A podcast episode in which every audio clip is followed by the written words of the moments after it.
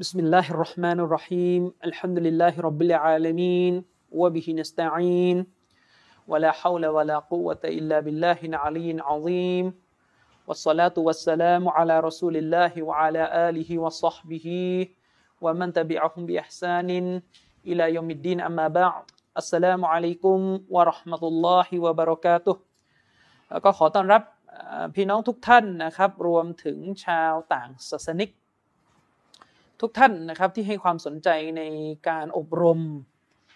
ความรู้เกี่ยวกับอิสลาม แก่ผู้ที่สนใจคำว่าแก่ผู้ที่สนใจที่นี้เนี่ยเราเจาะจงไปยังผู้ที่เริ่มเรียนรู้อิสลามโดยเฉพาะอย่างยิ่งคือคนที่ยังไม่ใช่มุสลิม หรือมุสลิมใหม่ที่รับอิสลามแล้ว แต่มีความจำเป็นที่จะต้องได้รับความรู้เพิ่มเติมขึ้นจากหลักวิชาการที่อิสลามมีให้ ก็ ซีรีส์ชุดนี้เนี่ยก็อย่างที่ผมบอกไปเราก็จัดทำขึ้นมาเพื่อวัตถุประสงค์ในในในส่วนนี้เลยนะครับ ก็อย่างที่ได้เคยบอกไปนะครับว่าซีรีส์ชุดนี้เนี่ยจะพยายามพูดให้กระชับสักนิดหนึ่งอาจจะไม่อาจจะไม่ยาวไม่ลงลึกมาก เหมือนซีรีส์ชุดอื่น ๆ ที่เคยทำมา หรือเหมือนผลงานส่วนอื่นที่ทางสำนักพิมพ์อัสซาบิกู หรือทีมงานเครือข่ายของเราได้ได้ทำมา อย่างเช่น ถ้าท่านใดเนี่ยมีความสนใจที่จะรับฟังข้อมูลวิชาการเกี่ยวกับเรื่องของทฤษฎีวิวัฒนาการเนี่ยอย่างละเอียดว่าฝ่ายที่เชื่อพระเจ้า creationist เนี่ยเขามีการโต้แย้งทฤษฎีนี้อย่างไรอย่างเป็นวิชาการเนี่ยนี้แนะนำให้ไปฟังชแนลที่พี่น้องของเราทีมงานของผมเองนะครับได้ได้ทำอยู่ก็คือชแนลของอาริฟซาลาฟีนะครับพิมพ์เป็นภาษาอังกฤษก็คือ A R I F แล้วก็เว้นนะครับซาลาฟีก็ S A L A F I นะครับอาริฟซาลาฟีอันนั้นก็จะเป็นเชิงลึกเลยก็จะเหมาะสำหรับคนที่ต้องการรายละเอียดของการหักล้างทฤษฎีวิวัฒนาการ โดยอ้างอิงจากคำอธิบายของพวกศาสตราจารย์ทั้งด้านชีวะ ด้านเคมีในโลกตะวันตก ที่เขาไม่เชื่อในทฤษฎีวิวัฒนาการ แล้วเขาเชื่อในพระเจ้าเนี่ยนะครับเขามีการโต้แย้งอย่างไร ส่วนซีรีส์ชุดนี้เราจะเป็นแบบซีรีส์ basic basic ให้กับคนแบบ พื้นฐานพื้นฐานฟังพอเข้าใจ จะไม่ลงลึกมากนะครับ ส่วนท่านใดนะครับ ต้องการหนังสือย้ำเจาะจงไปที่คนที่ไม่ใช่มุสลิมแล้วกันนะครับต่างศาสนิกท่านใดเนี่ยมีความสนใจต้องการหนังสือที่ทางกลุ่มของเราเนี่ยทำการแจกจ่ายให้แก่คนที่ไม่ใช่มุสลิมเนี่ยเราก็จะมีเล่มต่างๆ ไม่ว่าจะเป็นหนังสือที่ผมเขียนเองนะครับ เล่มนี้เนี่ยก็เป็นมุสลิมไฮว่ายากแล้วรวมถึง หนังสือที่ท่านอาจารย์ชริฟวงเสงี่ยมฮาวิซฮุลลอฮ์เนี่ยได้เขียนไว้ในเรื่องของการพิสูจน์พระเจ้า หรือเรื่องทุกศาสนาสอนให้คนเป็นคนดีจริงหรือเนี่ยท่านใดต้องการหนังสือเนี่ยสามารถส่งที่อยู่ผู้รับแล้วก็ชื่อผู้รับพร้อมที่อยู่นะครับมายังมอดที่ผมตั้งขึ้นด้านบนเนี่ยนะครับคุณอัสซุไบเนี่ยก็ส่งมานะครับ แต่ก็ขอความร่วมมือว่าถ้าได้ แล้วก็ขอให้อ่านนะขอให้อ่านอย่าอย่าอย่าเอาไปดองโดยด็ดขาดนะครับ ก็เราก็ แจกฟรีให้ละนะครับ พี่น้องท่านใดต้องการก็เรียนเชิญขอมาได้นะครับ ในตอนที่แล้วเนี่ยเราคุยกันไปเนี่ยการอบรมของเราในครั้งที่แล้วเนี่ยจบกันไปตรงเรื่องของเหตุผล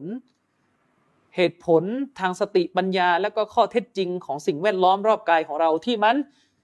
ยืนยันถึงการมีอยู่ของพระผู้สร้างมัน เราอธิบายไปแล้วนะครับ อยากจะให้ท่านที่ยังไม่ได้เข้ามาฟังเนี่ยย้อนกลับไปฟังตอนที่แล้ว นะครับเพราะว่าในตอนนี้เนี่ยมันก็จะต่อเนื่องมาจากตอนที่ผ่านมา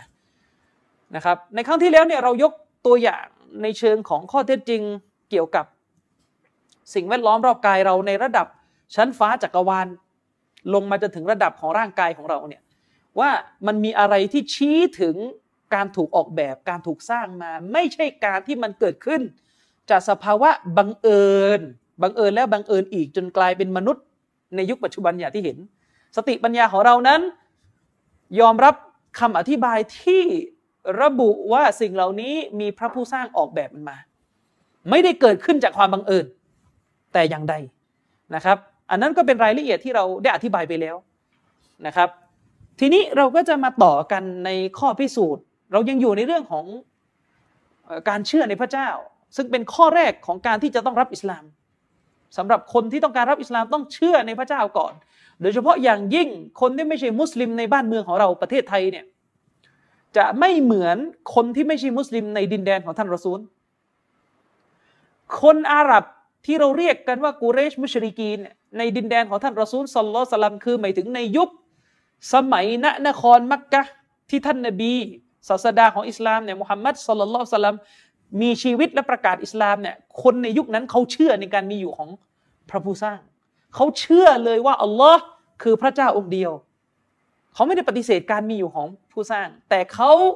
ขัดแย้งกับท่านนาบี ปฏิเสธคำสอนของอิสลามที่สอนให้พวกเขานั้นละทิ้งการแสวงหาสื่อกลางที่ไม่ใช่พระเจ้านะ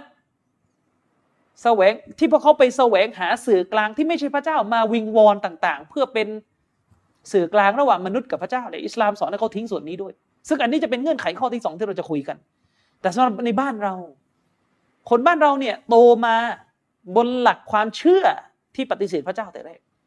ปฏิเสธพระเจ้า แต่อาจจะมีเชื่อเทวดา อาจจะมีเชื่อสิ่งศักดิ์สิทธิ์อะไร อันนั้นก็อีกเรื่องหนึ่งแต่ถ้าพูดว่าพระเจ้านี่ไม่เชื่อเลย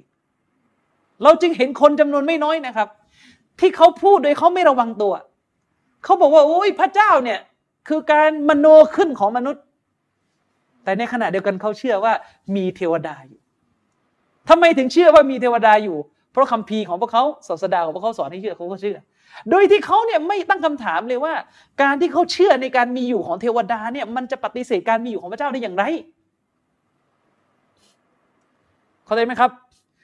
คุณปฏิเสธพระเจ้าบนฐานอะไร ถ้าคุณปฏิเสธพระเจ้าบนฐาน materialism คือแนวคิด วัตถุนิยมที่ไม่เชื่อในสิ่งที่อยู่เหนือประสาทสมบัติทั้งห้า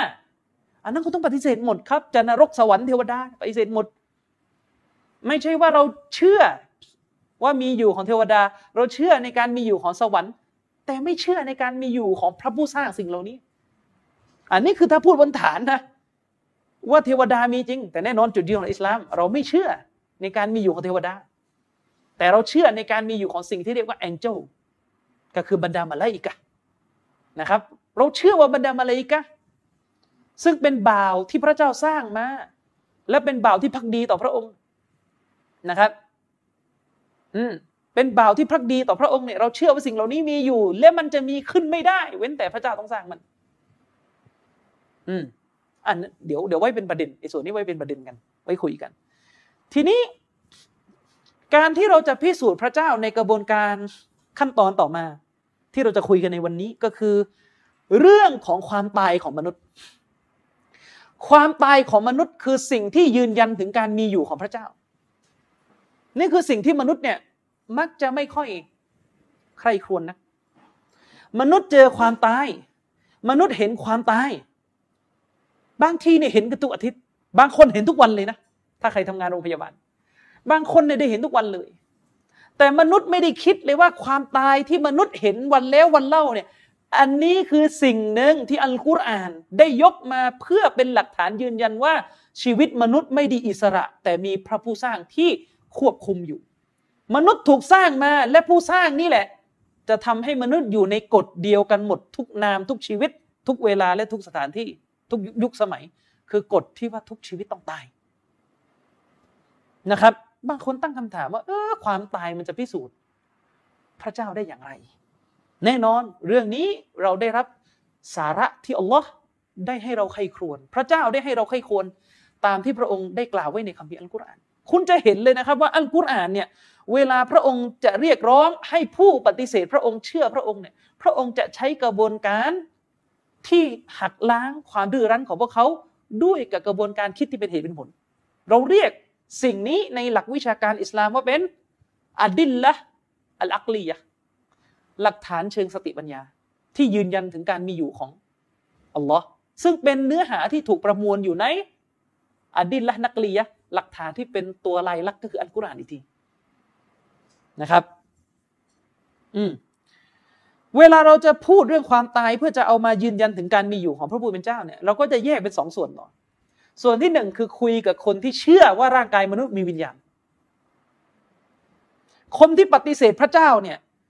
มีทั้งคนที่ไม่เชื่อว่าร่างกายมนุษย์มีวิญญาณ แล้วก็มีทั้งคนที่เชื่อว่าร่างกายมนุษย์มีวิญญาณ คือหมายความว่าในโลกใบนี้เนี่ยคนที่ปฏิเสธพระเจ้าเนี่ยมีกันสองแบบเลย แบบเชื่อว่ามีวิญญาณ และก็แบบเชื่อว่าไม่มีวิญญาณ ในวงการวิทยาศาสตร์ในยุคอดีตเนี่ยเคยมีการพยายามจะทดลองว่า เคยมีการพยายามจะพิสูจน์ด้วยซ้ำว่ามนุษย์มีวิญญาณ ด้วยการทำเครื่องวัดวิญญาณ โดยการเอามนุษย์ที่ตายเนี่ยกระทันหัน ไปชั่งน้ำหนัก แล้วปรากฏว่าหลังจากมนุษย์ตายไปน้ำหนักมันลด น้ำหนักมันลดทันทีเลยอะอืมซึ่งเขาพยายามจะยืนยันมันมีอะไรออกไปจากร่างกายมนุษย์แน่นอน โดยที่มนุษย์คนนี้ที่ตายไปเนี่ยมันยังไม่มีอะไรสูญสลายไง คือร่างกายของเขายังคงเดิมอะ แต่มันเป็นการตายที่มันต้องมีอะไรบางอย่างออกไปจากร่างกายมนุษย์ ถ้าเราถามคนที่ไม่เชื่อในการมีอยู่ของวิญญาณนะว่ามนุษย์ที่เป็นผู้ที่ประสบการตายแบบการตายฉับพลัน เคยเห็นไหมคนที่นอนแล้วก็ตายไปเลยเขาเรียกว่าไหลตายอะคำถามก็คืออะไรคือนิยามความตายที่แบ่งตอนที่เขายังไม่ตายกับตายถ้าเราไม่เชื่อในการมีอยู่ของวิญญาณน่ะอะไรคือจุดแบ่งว่าคนคนนี้ตายหรือไม่ตาย ใช่หัวใจที่เต้น และอะไรคือเหตุผลที่ทำให้ ระบบการทำงานทั้งหมดเนี่ยมันนิ่งไปฉับพลัน ผมไม่ได้ถามว่าการตายเนี่ยเมื่อตายไปแล้วในร่างกายมนุษย์เนี่ยเป็นอย่างไรแน่นอนคุณต้องตอบอยู่แล้วว่าโอ้โหหยุดหัวใจหยุดเต้นหนึ่งสองสามสี่อะไรคือเหตุผลที่ทำให้ทุกอย่างมันดับเปรียบเสมือนกับ ถ้าเป็นหุ่นยนต์เนี่ยคือไฟมันลัดวงจรจนพังแล้วอะนั่นเราเรียกว่าหุ่นยนต์ตายใช่ไหมอ้าวถ้าถ้าเป็นหุ่นยนต์เนี่ยเราบอกว่าการที่มันหยุดเคลื่อนไหวคือเราไปดึงฐานมันออก ถ้าอุปมาเนี้มนุษย์ที่ไหลตายที่ก่อนก่อนตายเนี่ยยังปกติเลย ไม่ได้มีโรคไม่มีอะไรแล้วหลับไปแล้วก็ตายเรื่องเรื่องนี้เกิดขึ้น บ่อยด้วยนะ ในสังคมมุสลิมเนี่ยมีกรณีแบบนี้นอนนอนอยู่แล้วก็ตายไม่ตื่นอะอืมอะไรออกไปจากร่างกาย อันนี้ถกสำหรับคนที่ไม่เชื่อ ในการมีอยู่ของวิญญาณ คุณต้องอธิบายให้ได้ว่าการตายในสภาพแบบนี้เนี่ย อะไรคือจุดที่ทำให้ร่างกายเนี่ย มันไม่ใช้งานอีกต่อไป แน่นอนในฝ่ายที่เชื่อศาสนาโดยส่วนใหญ่ แล้วก็ฝ่ายที่เชื่อในการมีอยู่ของวิญญาณ แม้จะปฏิเสธพระเจ้านะเขาก็จะบอกว่าการตายเนี่ยนิยามของมันที่แท้จริงก็คือวิญญาณถูกดึงออกไปจากร่าง วิญญาณออกไปจากร่าง วิญญาณคือสิ่งที่ออกไปจากร่าง และนั่นคือนิยามที่แท้จริงของคำว่า การตายของมนุษย์ ตราบใดต่อให้ต่อให้ร่างกายเนี่ยไม่รู้สึกตัวนอนเป็นเจ้าชายนิทราเนี่ย แต่ถ้ามันยังมีการเคลื่อนไหวอยู่ หัวใจยังเต้นอยู่ อย่างนี้เป็นต้น เราก็ยังยืนยันว่านั่นยังไม่ตายนั่นนั่นคือวิญญาณยังไม่ออกจากร่างนะครับ ทีนี้เราคุยกับคนที่เชื่อในการมีอยู่ของวิญญาณก่อน คนที่ปฏิเสธพระเจ้าเนี่ยบางปรัชญาบางลัทธิเชื่อในการมีอยู่ของวิญญาณนะและเชื่อด้วยซ้ำว่าเมื่อตายไปมนุษย์วิญญาณก็ออกจากร่าง แต่ไม่เชื่อพระเจ้า และก็ไม่เชื่อด้วยว่ามีผู้ที่มาจัดการวิญญาณ หลังจากการตาย นึกออกไหมอัลลอฮ์ سبحانه และ تعالى เนี่ยได้กล่าวไว้ในคัมภีร์อัลกุรอานในสุรอัลวากีอะซึ่งเป็นสุรที่ 56 ตรงองค์การที่ 83 อัลลอฮ์ได้ถามนะได้พูดตั้งคำถามต่อผู้ที่ปฏิเสธ ปฏิเสธการที่อัลลอฮ์เนี่ยเป็นพระผู้ควบคุมชีวิตเขา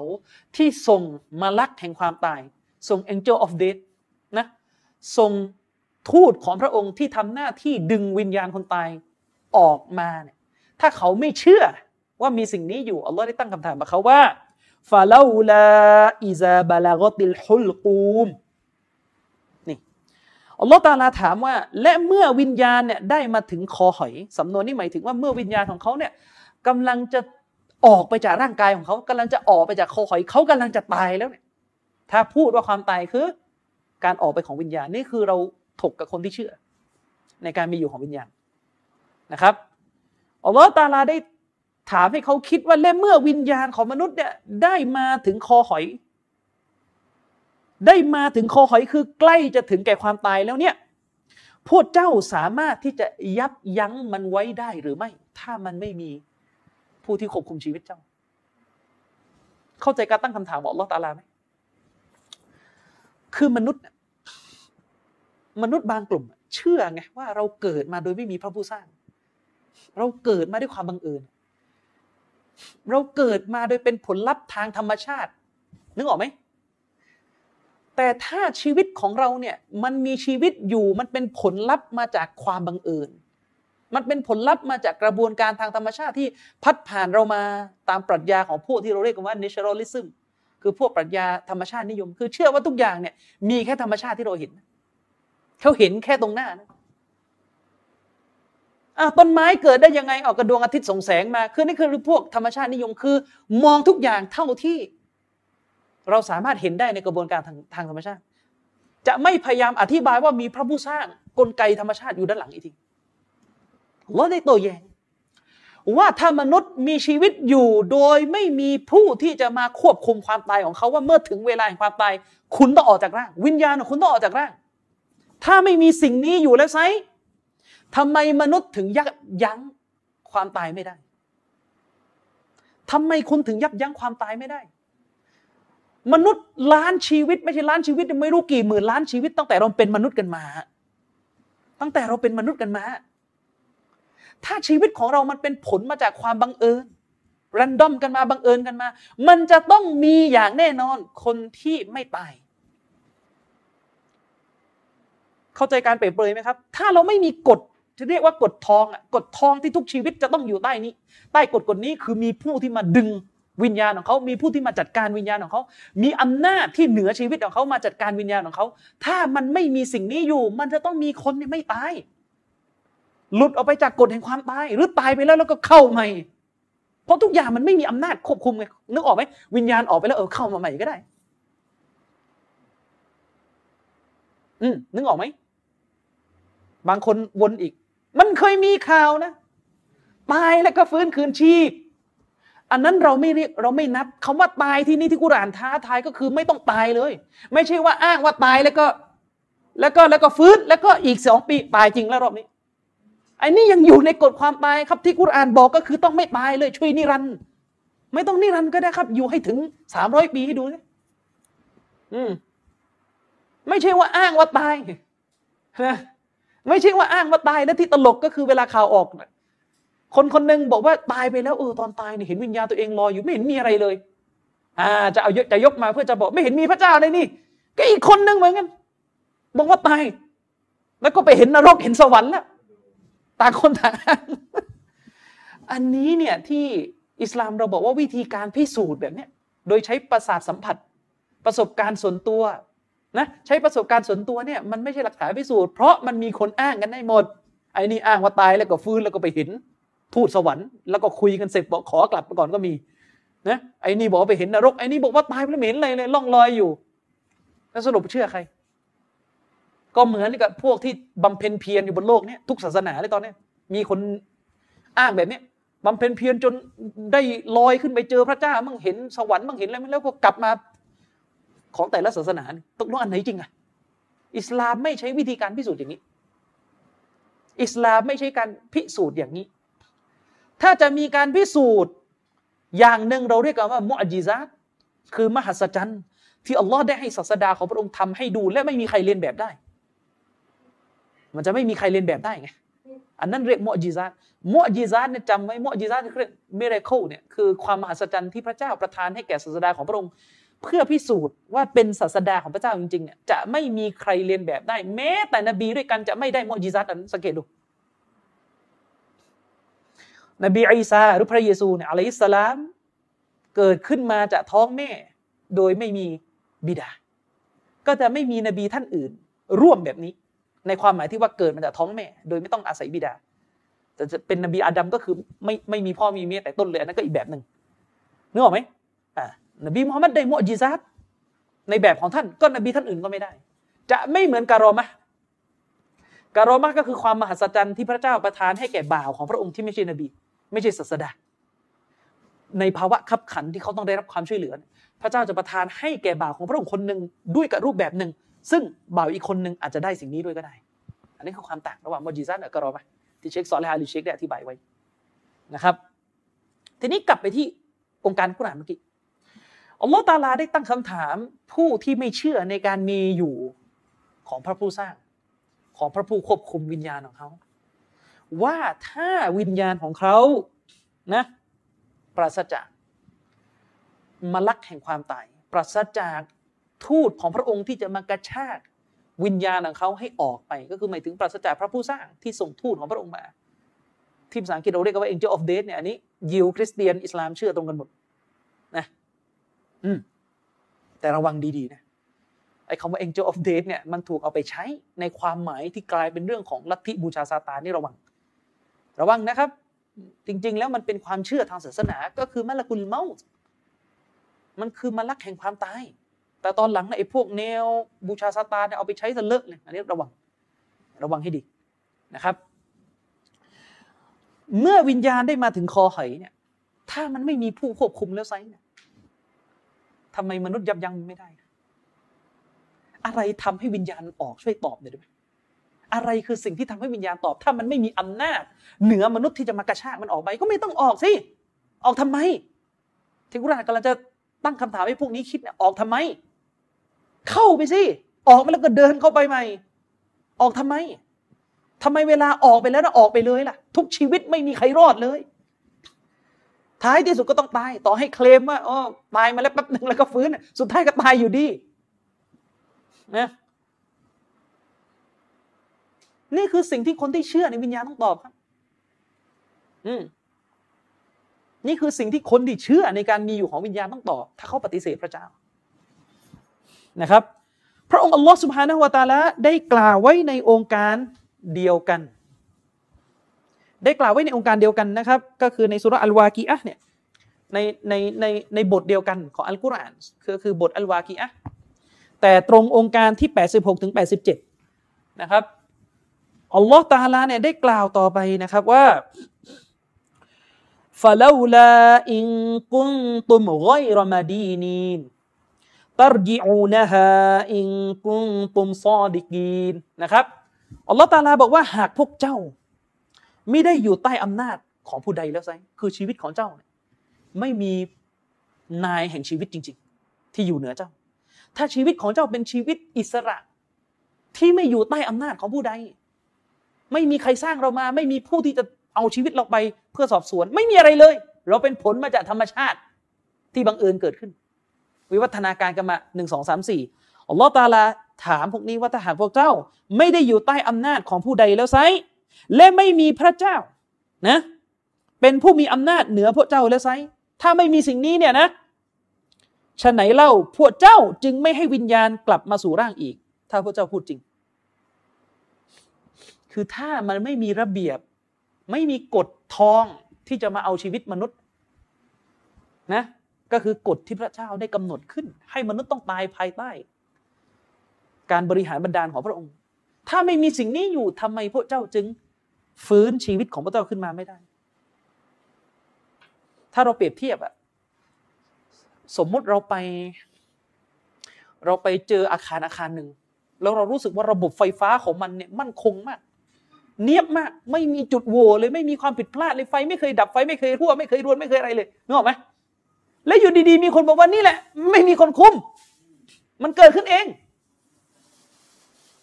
ถ้าเราจะตั้งคำถามกับคนแบบนี้เราก็จะบอกว่าถ้ามันไม่มีคนคนคุมแล้วไซทำไม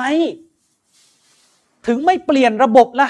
ทำไมมันถึงไม่เกิดการวงจรทำไมมันไม่เกิดการที่จะเปลี่ยนรูปแบบนึกออกไหมเออ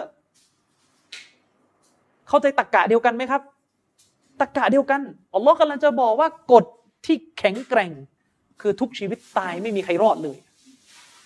ทุกชีวิตตายไม่มีใครรอดเลย ถ้ามันไม่มีผู้วางกฎแห่งความตายนี่อยู่ ซึ่งกฎแห่งความตายนี่ก็คือการที่พระองค์ได้ส่งมาลักแห่งความตายมากระชากชีวิตของเจ้าไป ถ้าไม่มีกฎนี้อยู่ ไม่มีเกณฑ์นี้อยู่ มันต้องมีคนรอด เพราะอะไรเจ้าเชื่อไม่ใช่หรอว่าชีวิตเนี่ยมาเองด้วยซ้ำตัวของเจ้าเนี่ยเชื่อว่าครั้งหนึ่งเจ้าไม่มีชีวิตอยู่ เป็นแค่วัตถุหนึ่งและก็บังเอิญเกิดชีวิตขึ้นมา คุณเชื่อในสิ่งที่ยิ่งคุณเชื่อในสิ่งที่หนักกว่านั้น ในสิ่งที่ใหญ่กว่านั้น คือการที่ชีวิตเนี่ยไม่มีมาก่อนเป็นวัตถุธรรมดาแล้วก็บังเอิญเกิดชีวิตทำไมจะเชื่อว่าสิ่งมีชีวิตมาก่อนแล้วเนี่ยฟื้นคืนชีพไม่ได้ มันง่ายกว่าถ้าในเชิงเหตุผลน่ะแต่ที่เจ้าฟื้นชีวิตมนุษย์ไม่ได้เพราะอะไร เพราะมันมีกฎ ที่ตายตัวก็คือกฎที่พระเจ้าต้องทำกฎที่พระเจ้าได้กำหนดให้มนุษย์ตาย เมื่อแองเจลเมื่อมาลักของพระองค์ มาเอาชีวิตเขานะครับ ต้องอธิบายอะไรเพิ่มไหมชัดเลยยังชัดไหมคิดว่าชัดไหมเดียที่อธิบายไปทั้งหมดสององค์การเนี่ยในการโต้แย้ง คนที่เชื่อในการมีอยู่ของวิญญาณ แต่ไม่เชื่อในการมีอยู่ของพระเจ้า หรือแม้กระทั่ง เชื่อในการมีอยู่ของชีวิต แต่ไม่เชื่อในการมีอยู่ของพระเจ้า ต่อให้คุณเนี่ยไม่เชื่อนะว่าวิญญาณมีจริงคุณบอกว่าผมไม่เชื่อวิญญาณมีจริง โอเคนั่นก็ประเด็นหนึ่งแต่คุณก็หนีไม่พ้นข้อโต้แย้งที่กุรานได้โต้แย้งไว้คือถ้าคุณเชื่อว่าชีวิตเนี่ยเกิดขึ้นเองโดยไม่มีผู้สร้าง คุณเชื่อว่าชีวิตเกิดขึ้นเองโดยไม่มีผู้สร้าง จากเดิมอะคุณไม่มีชีวิตเลย คุณเป็นแค่วัตถุหนึ่งนะ คุณเป็นแค่วัตถุหนึ่งที่โผล่ขึ้นมาจากน้ำอะ คุณไม่มีชีวิตเลย การที่สิ่งหนึ่งไม่มีชีวิตเลย แต่คุณเชื่อว่าไอ้วิวัฒนาการและความบังเอิญทำให้มันเกิดชีวิต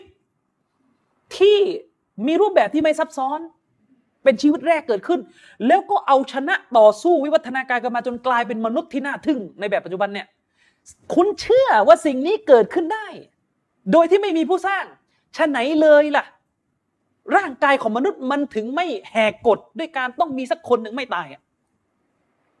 มันต้องมีเหตุบังเอิญที่จะทำให้เกิดการแปลงชีวิตก็คือไม่ต้องตายเลย นึกออกไหม มันง่ายกว่าที่คุณจะทำให้คนตายเนี่ยฟื้นขึ้นมาได้มันง่ายกว่าที่คุณจะทำให้คนตายเนี่ย ฟื้นขึ้นมาได้ หลังจากตายไปแล้ว หลังจากตายจริง ๆ ฟื้นขึ้นมาได้ ฝังลงไปในดินแล้ว นะหนึ่งปีแล้วก็ขุดขึ้นมาใหม่แล้วก็ฟื้นขึ้นมา มันง่ายกว่าที่จะทำให้ชีวิตกลับคืนมา ในเมื่อตอนแรกคุณเชื่อว่าไม่มีชีวิตนะมีชีวิต มันง่ายกว่า ที่จะเชื่อว่าสิ่งที่เคยมีชีวิต จะฟื้นมีชีวิตขึ้นมาใหม่ได้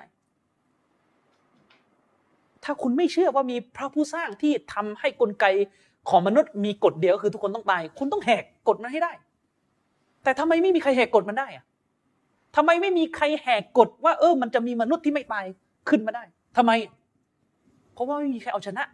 พระเจ้าที่อยู่เหนือมนุษย์ได้ นี่คือสิ่งที่กุรอานโต้แย้งสำหรับคนที่ไม่เชื่อ ในการมีอยู่ของ พระองค์ Allah سبحانه และ تعالى นะครับ อันนี้ก็คือดาลีนที่เรียกว่าดาลีนอักลียะเป็นหลักฐานเป็นดาลินอักลีเป็นหลักฐานในเชิงสติปัญญาที่กุรอานเนี่ยตั้งคำถามเพื่อให้คนที่ปฏิเสธพระองค์ มีสติและก็คิดได้นะครับ แม้ว่าเขาเนี่ยจะเชื่อในการมีอยู่ของวิญญาณ หรือไม่เชื่อ ก็ตามแต่ ฉะนั้นจากสององค์การที่ผมยกไป มันสะท้อนให้เห็นว่าชีวิตของมนุษย์ไม่อิสระจากอำนาจเบื้องบน ไม่อิสระ ไม่ว่าคุณจะเชื่อว่าตัวคุณเนี่ยมีวิญญาณที่ถูกกระชากออกไปตอนตาย หรือไม่เชื่อก็ตามแต่ แต่คุณก็ต้องตายทั้งคู่ บ่งชี้ว่ามนุษย์ไม่สามารถก้าวพ้นกฎแห่งความตายได้ แม้วันนี้นักวิทยาศาสตร์พยายามจะอ้างว่าเขากำลังจะทดลองทำอะไรบางอย่างเพื่อให้มนุษย์ไม่ตาย แยกสองประเด็นนะขยายอายุมนุษย์ หรือไม่ตาย ถ้าแค่ขยายอายุมนุษย์ให้ยืนยาวเนี่ยอันนี้เราไม่ได้แปลกใจ เพราะบรรดาศาสดาของพระองค์ได้มีอายุยาวกว่ามนุษย์ปัจจุบันเนี่ยพระองค์ได้เล่าให้ฟังไว้แล้ว ไม่ใช่เป็นเรื่องที่เราจะแปลกใจเลยว่า ถ้าจะมีใคร คิดค้นอะไรบางอย่างขึ้นมาแล้วจะทำให้อายุของมันยืดยาวขึ้นก็เราก็เฉยๆแต่ถ้าจะบอกว่าไม่ตายเลยเนี่ยเป็นไปไม่ได้ เป็นไปไม่ได้ นะวันไหนที่บอกว่าทำได้เนี่ยเอามาให้ดู จะดูว่าทำได้จริง เวลาบอกว่าทำได้แล้วไม่ตายแล้วเนี่ยนะแน่ใจ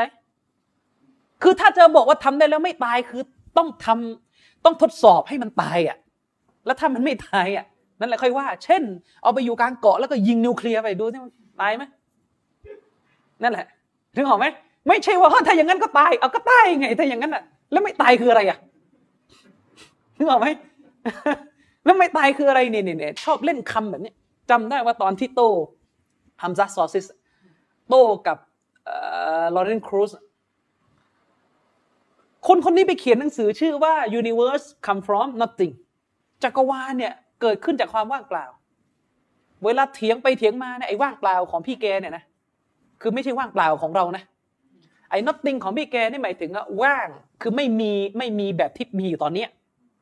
ตอนที่จักรวาลเกิดอะมันไม่มีในสิ่งที่โลกของเรามีณตอนนี้ นั่นนิยามของของเขา แต่ว่ามีอย่างอื่นเยอะเลยมี energy มีพลังงาน มีกฎฟิสิกส์มีนู่นมีนี่มีนั่นมีเป็นมีเป็นเบื่อเลยที่เป็นเขาเรียกว่าสสารที่จำเป็นต้องมีสำหรับการกำเนิดจักรวาล แล้วก็บอกเนี่ย nothing ก็เนี่ยเล่นคำกันแบบเนี้ยเฮ้ยมันไม่ใช่ nothing ที่มัน nothing คือถ้าไม่มีต้องไม่มีอะไรเลยนึกออกไหมเออ นี่ก็เหมือนกันเวลาบอกว่าเอาจะไม่ตายแล้วไม่ตายแล้วคือไม่ตายนี่คืออะไร เอาไปลงเกาะแล้วก็ยิงนะขีปนาวุธเนี่ยยิงยิง ยิงปรมาณูยิงนิวเคลียร์เนี่ยโอ้ถ้าออกมารอดเลย ไม่มีอะไรเลยอะเดี๋ยวค่อยว่ากัน เออนะถ้าออกมาแล้วรอดเลยเดี๋ยวค่อยว่ากัน ไม่ใช่ว่าพอยิงปุ๊บเอาตาย เอ้าแล้วที่ไม่ตายนี่คืออะไรอะไม่ตายคืออะไรอ๋อไม่ตายก็คือถ้าไม่ ไม่ไม่ไม่ไม่รับอันนี้อ่าไม่นี่เขาเรียกนิยามไม่ตายของคุณเองนึกออกไหมมันคือนิยามไม่ตายที่คุณนิยามขึ้นเองนะครับอะฉะนั้นสององค์การที่ผมยกไปมันคือองค์การที่อัลลอฮ์สุฮานะฮุวาตาลากำลังตั้งคำถามให้ผู้ปฏิเสธพระองค์ได้ใครครวญได้คิดนะครับ ว่าชีวิตมนุษย์ไม่ได้มีอิสระ จากพระผู้สร้าง พวกเขาจะต้องตาย พวกเขาจะต้องตาย และการตายนั้นคือหลักฐานที่บ่งชี้ว่าพวกเขาไม่มีใครในหมู่พวกเขาสามารถรอดพ้นจากการกลับไปหาพระองค์ได้ ถ้ามันไม่มีผู้ที่จะมาเอาชีวิตเขา เขาต้องรอดมาอย่างน้อยให้เห็นแค่หนึ่งคน อืม ในประวัติศาสตร์มันไม่มีใครรอดเลยนะครับ จนเป็นปรัชญาที่เป็นสัจธรรมไปแล้วว่า ใครก็ต้องตายกันหมดนะครับ อืม คือถ้าพูดโดยภาษาก็จะง่ายว่าธรรมนุษย์เนี่ย เป็นอิสระจากพระเจ้านะเป็นเอกราชจากพระองค์ มนุษย์ก็ต้องไม่ตาย แต่การที่มนุษย์ตายแล้วตายอีกนั่นคือสิ่งที่บ่งชี้ว่ามนุษย์อยู่ใต้อำนาจของพระผู้สร้างนะครับ อันนี้ก็คือสิ่งที่อันกุรอานได้โต้แย้งให้มนุษย์คิด ไม่ว่ามนุษย์คนนั้นจะเชื่อ ในการมีอยู่ของวิญญาณหรือไม่ก็ตามแต่ ถ้าเขาคิดได้เขาก็จะรู้ ว่าอัลลอฮ์เนี่ยตั้งคำถามให้เขายอมจำนนต่อ การมีอยู่ของพระผู้ออกแบบพระผู้สร้างนะครับ อะข้อโต้แย้งประการต่อมา ง่ายๆเลยครับ มนุษย์อย่างเราอะสิ่งมีชีวิตอย่างพวกเราอะจะเป็นมนุษย์หรือสัตว์ก็ตามแต่ เราสร้างชีวิตขึ้นเองไม่ได้ นี่ง่าย ๆ เลยครับคำพูดนี้ง่าย แต่รายละเอียดพี่น้องไปดูในคลิปที่พี่น้องอารีฟเราทำไอชีวิตแรกกำเนิดขึ้นจากความบังเอิญเนี่ยมันมีโอกาสไม่ไม่มีเลย มนุษย์เนี่ยสร้างชีวิตขึ้นเองไม่ได้ ต่อให้เราอ้างว่าอยู่ดีๆมีโลกมาแล้วเนี่ย มีโลกมีแม่น้ำมีลำธารมีอากาศมีต่างๆ เกิดขึ้นแล้วแต่ยังไม่มีชีวิตเนี่ยชีวิตก็เกิดขึ้นเองไม่ได้นะครับคำถามสั้นๆแหละครับ มันเป็นคำถามที่เบสิกมาก แล้วก็ยังใช้ได้อยู่ ห้องโล่งๆห้องหนึ่งอะใช้เวลาสองพันล้านปีอะนะเป็นไปได้ไหมในห้องโล่งนี้สองพันล้านปี โดยไม่มีอะไรเข้าไปแทรกแซงห้องนั้นนะปิดตายหมดเลย เป็นไปได้ไหมภายในเวลาสองพันล้านปีเนี่ยจะมีการสกัด อากาศออกมาแล้วกลายเป็นคอมพิวเตอร์ขึ้นมา ด้วยตัวของมันเอง เป็นไปได้ไหมเราก็ตอบว่าเป็นไปไม่ได้ นี่คือประจักษ์ที่เรารู้จักคุณเอาประจักษ์นิยมไม่ใช่เหรอนี่คือประจักษ์ที่เรารู้จัก นะ สิ่งที่คุณเห็นก็คือ ประสบการณ์ที่คุณเห็นก็คือ คอมพิวเตอร์มันเกิดขึ้นเองไม่ได้ มันต้องมีคนออกแบบ จะมาอยู่ในห้องโล่งแล้วก็อาศัย นะหรือเรื่องไม่ต้องแบบนั้นก็ได้เอาห้องโล่งเฉยๆห้องโล่งแล้วเปิดหน้าต่าง แล้วเป็นไปได้ไหมครับ ที่คุณจะคิดว่าใช้เวลาประมาณ 200 ล้านปี จะมีลมพัดเอาเศษเหล็ก เศษหินที่ไหนก็ไม่รู้นะพัดไปพัดมาพัดกันไปพัดกันมาถมจนในห้องนั้น กลายเป็นคอมพิวเตอร์ชั้นดี โดยอาศัยความบังเอิญจากช่วงเวลานานๆเนี่ยแล้วลมก็พัดไปพัดกันไปพัดกันมาไม่รู้อะไรก็กลายเป็นตัวเลข กลายเป็นคอมพิวเตอร์ที่มีระบบคณิตศาสตร์ มีระบบไฟฟ้าตัวเลขด้านในแม่นยำออกมา คุณก็บอกอืมเชื่อไม่ได้หรอก แล้วทำไมเชื่อได้ว่ามนุษย์เป็นอย่างนี้ในเมื่อมนุษย์เนี่ยซับซ้อนกว่าคอมพิวเตอร์ อืมนึกออกไหมนี่เป็นคำโต้แย้งที่ง่ายๆมาก แต่มนุษย์กลับดื้อรั้น กลับดื้อรั้นนะบางคนบอกว่าวิธีการแบบนี้ไม่ใช่วิธีการพิสูจน์พระเจ้าแบบวิทยาศาสตร์ วิธีการแบบนี้นะครับ คือวิธีการเดียวกันที่คุณใช้ ก็มันมันแทบจะไม่ต้องทดลองแล้วอะว่าชีวิตของมนุษย์เนี่ย มันเกิดเองไม่ได้ ทดลองไม่รู้กี่หลอด ไม่รู้กี่แล็บแล้วแล้วก็พังทุกรอบ นะพยายามจะทดลองให้มันเกิดขึ้นจากความบังเอิญของมิลเลอร์ที่ทำมาสุดท้ายก็มีช่องโหว่หมด นี่คำอธิบายอะ นี่นะคือสิ่งที่มันจะยืนยันว่าสิ่งนี้ต้องการผู้ออกแบบ แม้จะไม่มีใครไปจับผู้ออกแบบ สัมผัสผู้ออกแบบได้ เขาแต่ยังแต่ประเด็นนั่นคือมันพิสูจน์ตรงนั้นแล้วว่ามันต้องการผู้ออกแบบแน่แต่จะเข้าถึงผู้ออกแบบ ด้วยการเห็นผู้ออกแบบเลย ด้วยการพูดผู้สร้างพูดกับผู้สร้างเลย อันนี้แหละที่เราบอกว่าขอบเขตของวิทย์จบแค่นี้ เข้าใจไหมครับ ขอบเขตของวิทยาศาสตร์ วิชาวิทยาศาสตร์มันสุดแค่นี้ มันมีหน้าที่แค่บอกเราว่าสิ่งเหล่านี้เนี่ยถูกสร้างมาอย่างไร กลไกมันเป็นอย่างไร แต่มันบอกเราไม่ได้ว่าผู้สร้างเนี่ยมีลักษณะอย่างไร อันเนี้ยถึงบอกว่าเราต้องมีคัมภีร์ต่อ ต้องมีความรู้ที่เรียกว่าคัมภีร์นึกออกไหมครับ อันนี้แหละคือสิ่งที่เราต้องการจะบอกว่าวิทยาศาสตร์เนี่ยมันพาเราไปคุยโดยตรงกับพระเจ้าไม่ได้ มันพาเราไปคุยโดยตรงกับพระเจ้าไม่ได้ เพราะอะไรครับ เพราะความรู้วิทยาศาสตร์เนี่ยพระเจ้าสร้างมาให้มันสุดเขตแดนแค่นี้ อืมแต่ประเด็นก็คือพระเจ้าเนี่ยได้เอาธรรมชาติที่ยอมรับในการมีอยู่ของพระองค์ใส่ไว้ในใจแล้วว่าเราเราต้องยอมรับการมีอยู่ของพระผู้สร้าง ฉะนั้นจะดื้อรั้น เพียงแค่ว่าก็ยังไม่เห็นยังไม่เห็นแต่ประเด็นก็คือใจอะยอมรับแล้วว่ามันต้องมีผู้สร้าง เห็นไม่เห็นอีกเรื่องนั่งการไม่เห็นไม่ได้แปลว่า ไม่มีอยู่นึกออกไหมก็เหมือนที่ผมบอกไงสัปดาห์ที่แล้ว มันก็ไปวนอยู่ที่สัปดาห์ที่แล้ว ตอนเห็นสโตนเฮนจ์ก็ไปหาผู้สร้างกันอยู่นี่อืมแม้กระทั่งจักรวาลของเราเนี่ยก็ยังโอ้โหไปออกทฤษฎีว่ามีอารยธรรมที่เหนือกว่าออกแบบมาเห็นไหมยังไม่เห็นเลยอะแต่ว่ายอมรับแล้วว่ามี มีผู้สร้าง อืมเช่นเดียวกันชีวิตของเราอะนะ คือเวลาถามว่าชีวิตของเรามาจากไหนเนี่ยอย่าวนไปว่ามาจากพ่อนะอันนี้อันนี้ตะกกะแบบตะกกะปฐมเกิน อืมเวลาเราบอกว่าชีวิตมาจากไหนเนี่ยคือหมายถึงชีวิตแรกเลยที่กำเนิดขึ้นมาปัตตภีนี้นะไม่ใช่ไปตอบวนก็มาจากพ่อไงเดี๋ยวมันก็ต้องถามไปเลยว่าพ่อมาจากไหน พ่อมาจากไหนพ่อของพ่อของพ่อยังไงก็ไม่พ้นอยู่ดีแต่แค่มันยาวถามอย่างนั้นนะเอาว่าชีวิตแรกนะของสรรพสัตว์เนี่ย เกิดขึ้นได้อย่างไร ถ้าไม่มีพระผู้สร้าง อืม ถ้าไม่มีพระผู้สร้างคือ หมายความว่าก่อนหน้านั้นมันไม่มีมาก่อนไงแล้วมันก็มี อันนี้คือจุดสำคัญนะ ไม่มีแล้วก็มามีชีวิตขึ้นคำถามก็คือ ไอตอนที่มันมีชีวิตขึ้นมาเนี่ย เรามีกี่ทางเลือกในการอธิบายว่า มันมีมาได้อย่างไร เรามีกี่ทางเลือก มีแค่สองทางเลือกเองหนึ่งคือมันเกิดขึ้นเองมันสร้างมันขึ้นเองหรือไม่ก็มีผู้อื่นมา สร้างมัน หรือไม่ก็มีพระผู้สร้างมาสร้างมันมีแค่สองทางเลือกมีไม่ทางเลือกที่สามเรามีทางเลือกที่สามไหม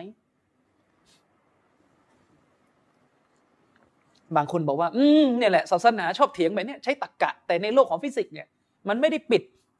ช่องทางแค่ทางหนึ่งทางใดเพราะในโลกของฟิสิกส์มันคาดคิดได้เสมอว่าจะมีตัวเลือกที่สามแน่ใจเหรอว่าเวลาคุณเคลมโลกของฟิสิกส์มา คุณใช้กับทุกเรื่อง เอาง่ายๆอะ ตอนที่โควิดเข้ามาเนี่ยทำไมไม่มีใครคิดว่าเฮ้ยมนุษย์จะรอดพ้นจากโควิดเนี่ยต้องมีทางเลือกที่สามคือตอนที่โควิดระบาดเนี่ยมนุษยชาติคิดแค่ว่า ไม่อยู่รอดก็ตายทำไมมีแค่สอง choice อะไม่อยู่รอดก็ตายนึกออกไหมตอนที่โควิดระบาดเนี่ยนักวิทยานักนักอะไรก็ไม่รู้แล้วแต่ที่จะรับมือโควิดเนี่ยก็มีแค่สอง choice ถ้ามนุษย์ไม่ผลิตยาออกมาสู้ เพื่อความอยู่รอดมนุษย์ก็ตายกันหมด ไม่เห็นมีใครอ้างกฎฟิสิกส์เพื่อมาเสนอทางที่สามเลย เราเนี่ยเจอโควิดเนี่ยนะเราต้องหวังทางเลือกที่สามก็คือ รอดก็ไม่รอด ตายก็ไม่ตาย นึกออกไหมเนี่ยเราเราเราต้องคิดถึงช่องทางที่สามซึ่งก็ไม่รู้คือช่องทางอะไรแต่ มันจะไม่ตายแล้วก็ไม่รอด นึกออกไหมคืออะไร ก็ก็ก็รอดอยู่ดีไง เออ หมายถึงว่าหรือยังไง มีไหมแบบไม่ตายแล้วก็ แล้วก็ เออแล้วก็ไม่รอดด้วย ก็ไม่เห็นมีใครอ้างทางเลือกที่สามเลย แต่พอเรื่องการสร้างจะเอาให้ได้ว่าจะมีทางเลือกที่สามแล้วก็หาไม่เจอ ตลกไหมล่ะ อืมจักรวาลมีแค่สองทางเลือกอะมีจุดเริ่มต้นกับไม่มีจุดเริ่มต้นนึกออกไหมมีจุดเริ่มต้นหรือไม่ก็มีมะแต่เดิมผมยังไม่เจอทฤษฎีที่สามเลย คือไอ้ทฤษฎีที่สามที่สี่ที่ห้าเนี่ยมันวนอยู่แค่ว่ามันเริ่มต้นนั่นแหละ แต่มันเริ่มแบบไหนก็อธิบายต่างกันไปนึกออกไหมอ่าแต่ประเด็นคือเริ่มต้นหรือไม่เริ่มต้นจักรวาลมีจุดกำเนิด หรือมีมาแต่ดั้งเดิมเสถียรอย่างนั้นดั้งเดิม ก็ไม่เห็นมีทางเลือกที่สามเลยคือมันนึกไม่ออกไงอะไรคือทางเลือกที่สามนึกออกไหมมนุษย์เรามันถูกวางอยู่แค่เนี้ยอืมมันถูกวางอยู่แค่นี้ อืมเหมือนกัน ชีวิตแรกที่กำเนิดขึ้นบนหน้าแผ่นดินนี้ มันก็มีอยู่สองทางเลือกอะที่จะอธิบายหนึ่งมันสร้างตัวมันขึ้นมาเอง คือมันเกิดขึ้นเองอะแต่ลอสใช้คำว่า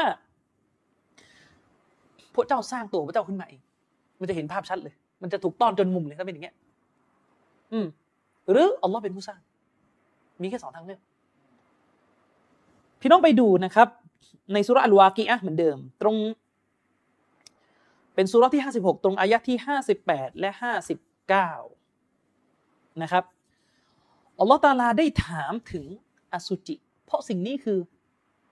กำเนิดชีวิตของเรานะเอาแค่เนี่ยแค่หยดแรก อสุจิ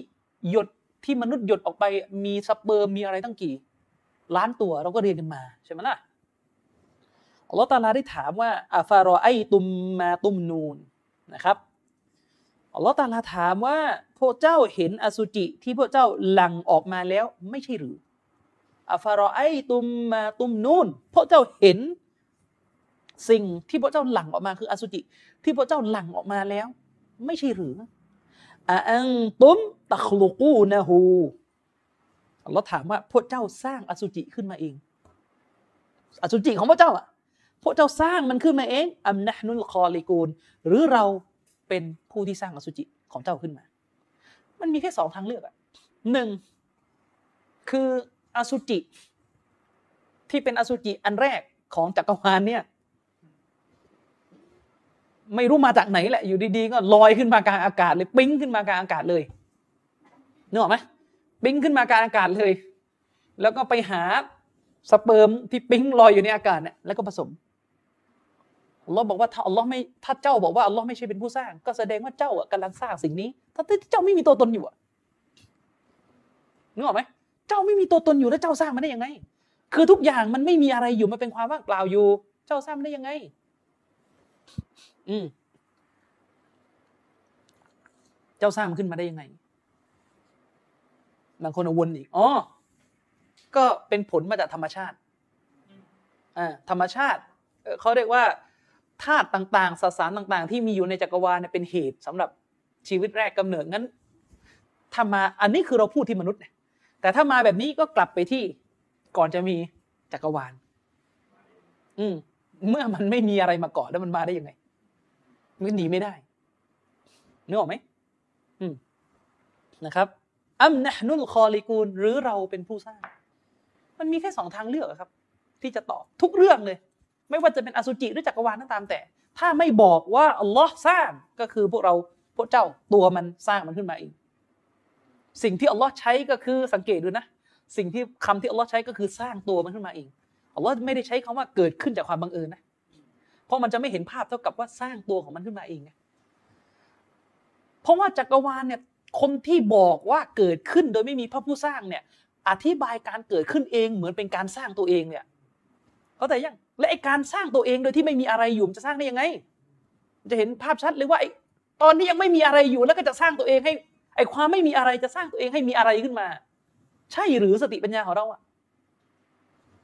ใช่หรือนะ ต่อให้คุณบอกว่า คือมันมันจะมีอยู่สิ่งหนึ่งเท่านั้นแหละ ที่พวกนี้จะหนีจากสองทางเลือกนี้ก็คืออะไรรู้ไหมครับไปเอาสิ่งอื่น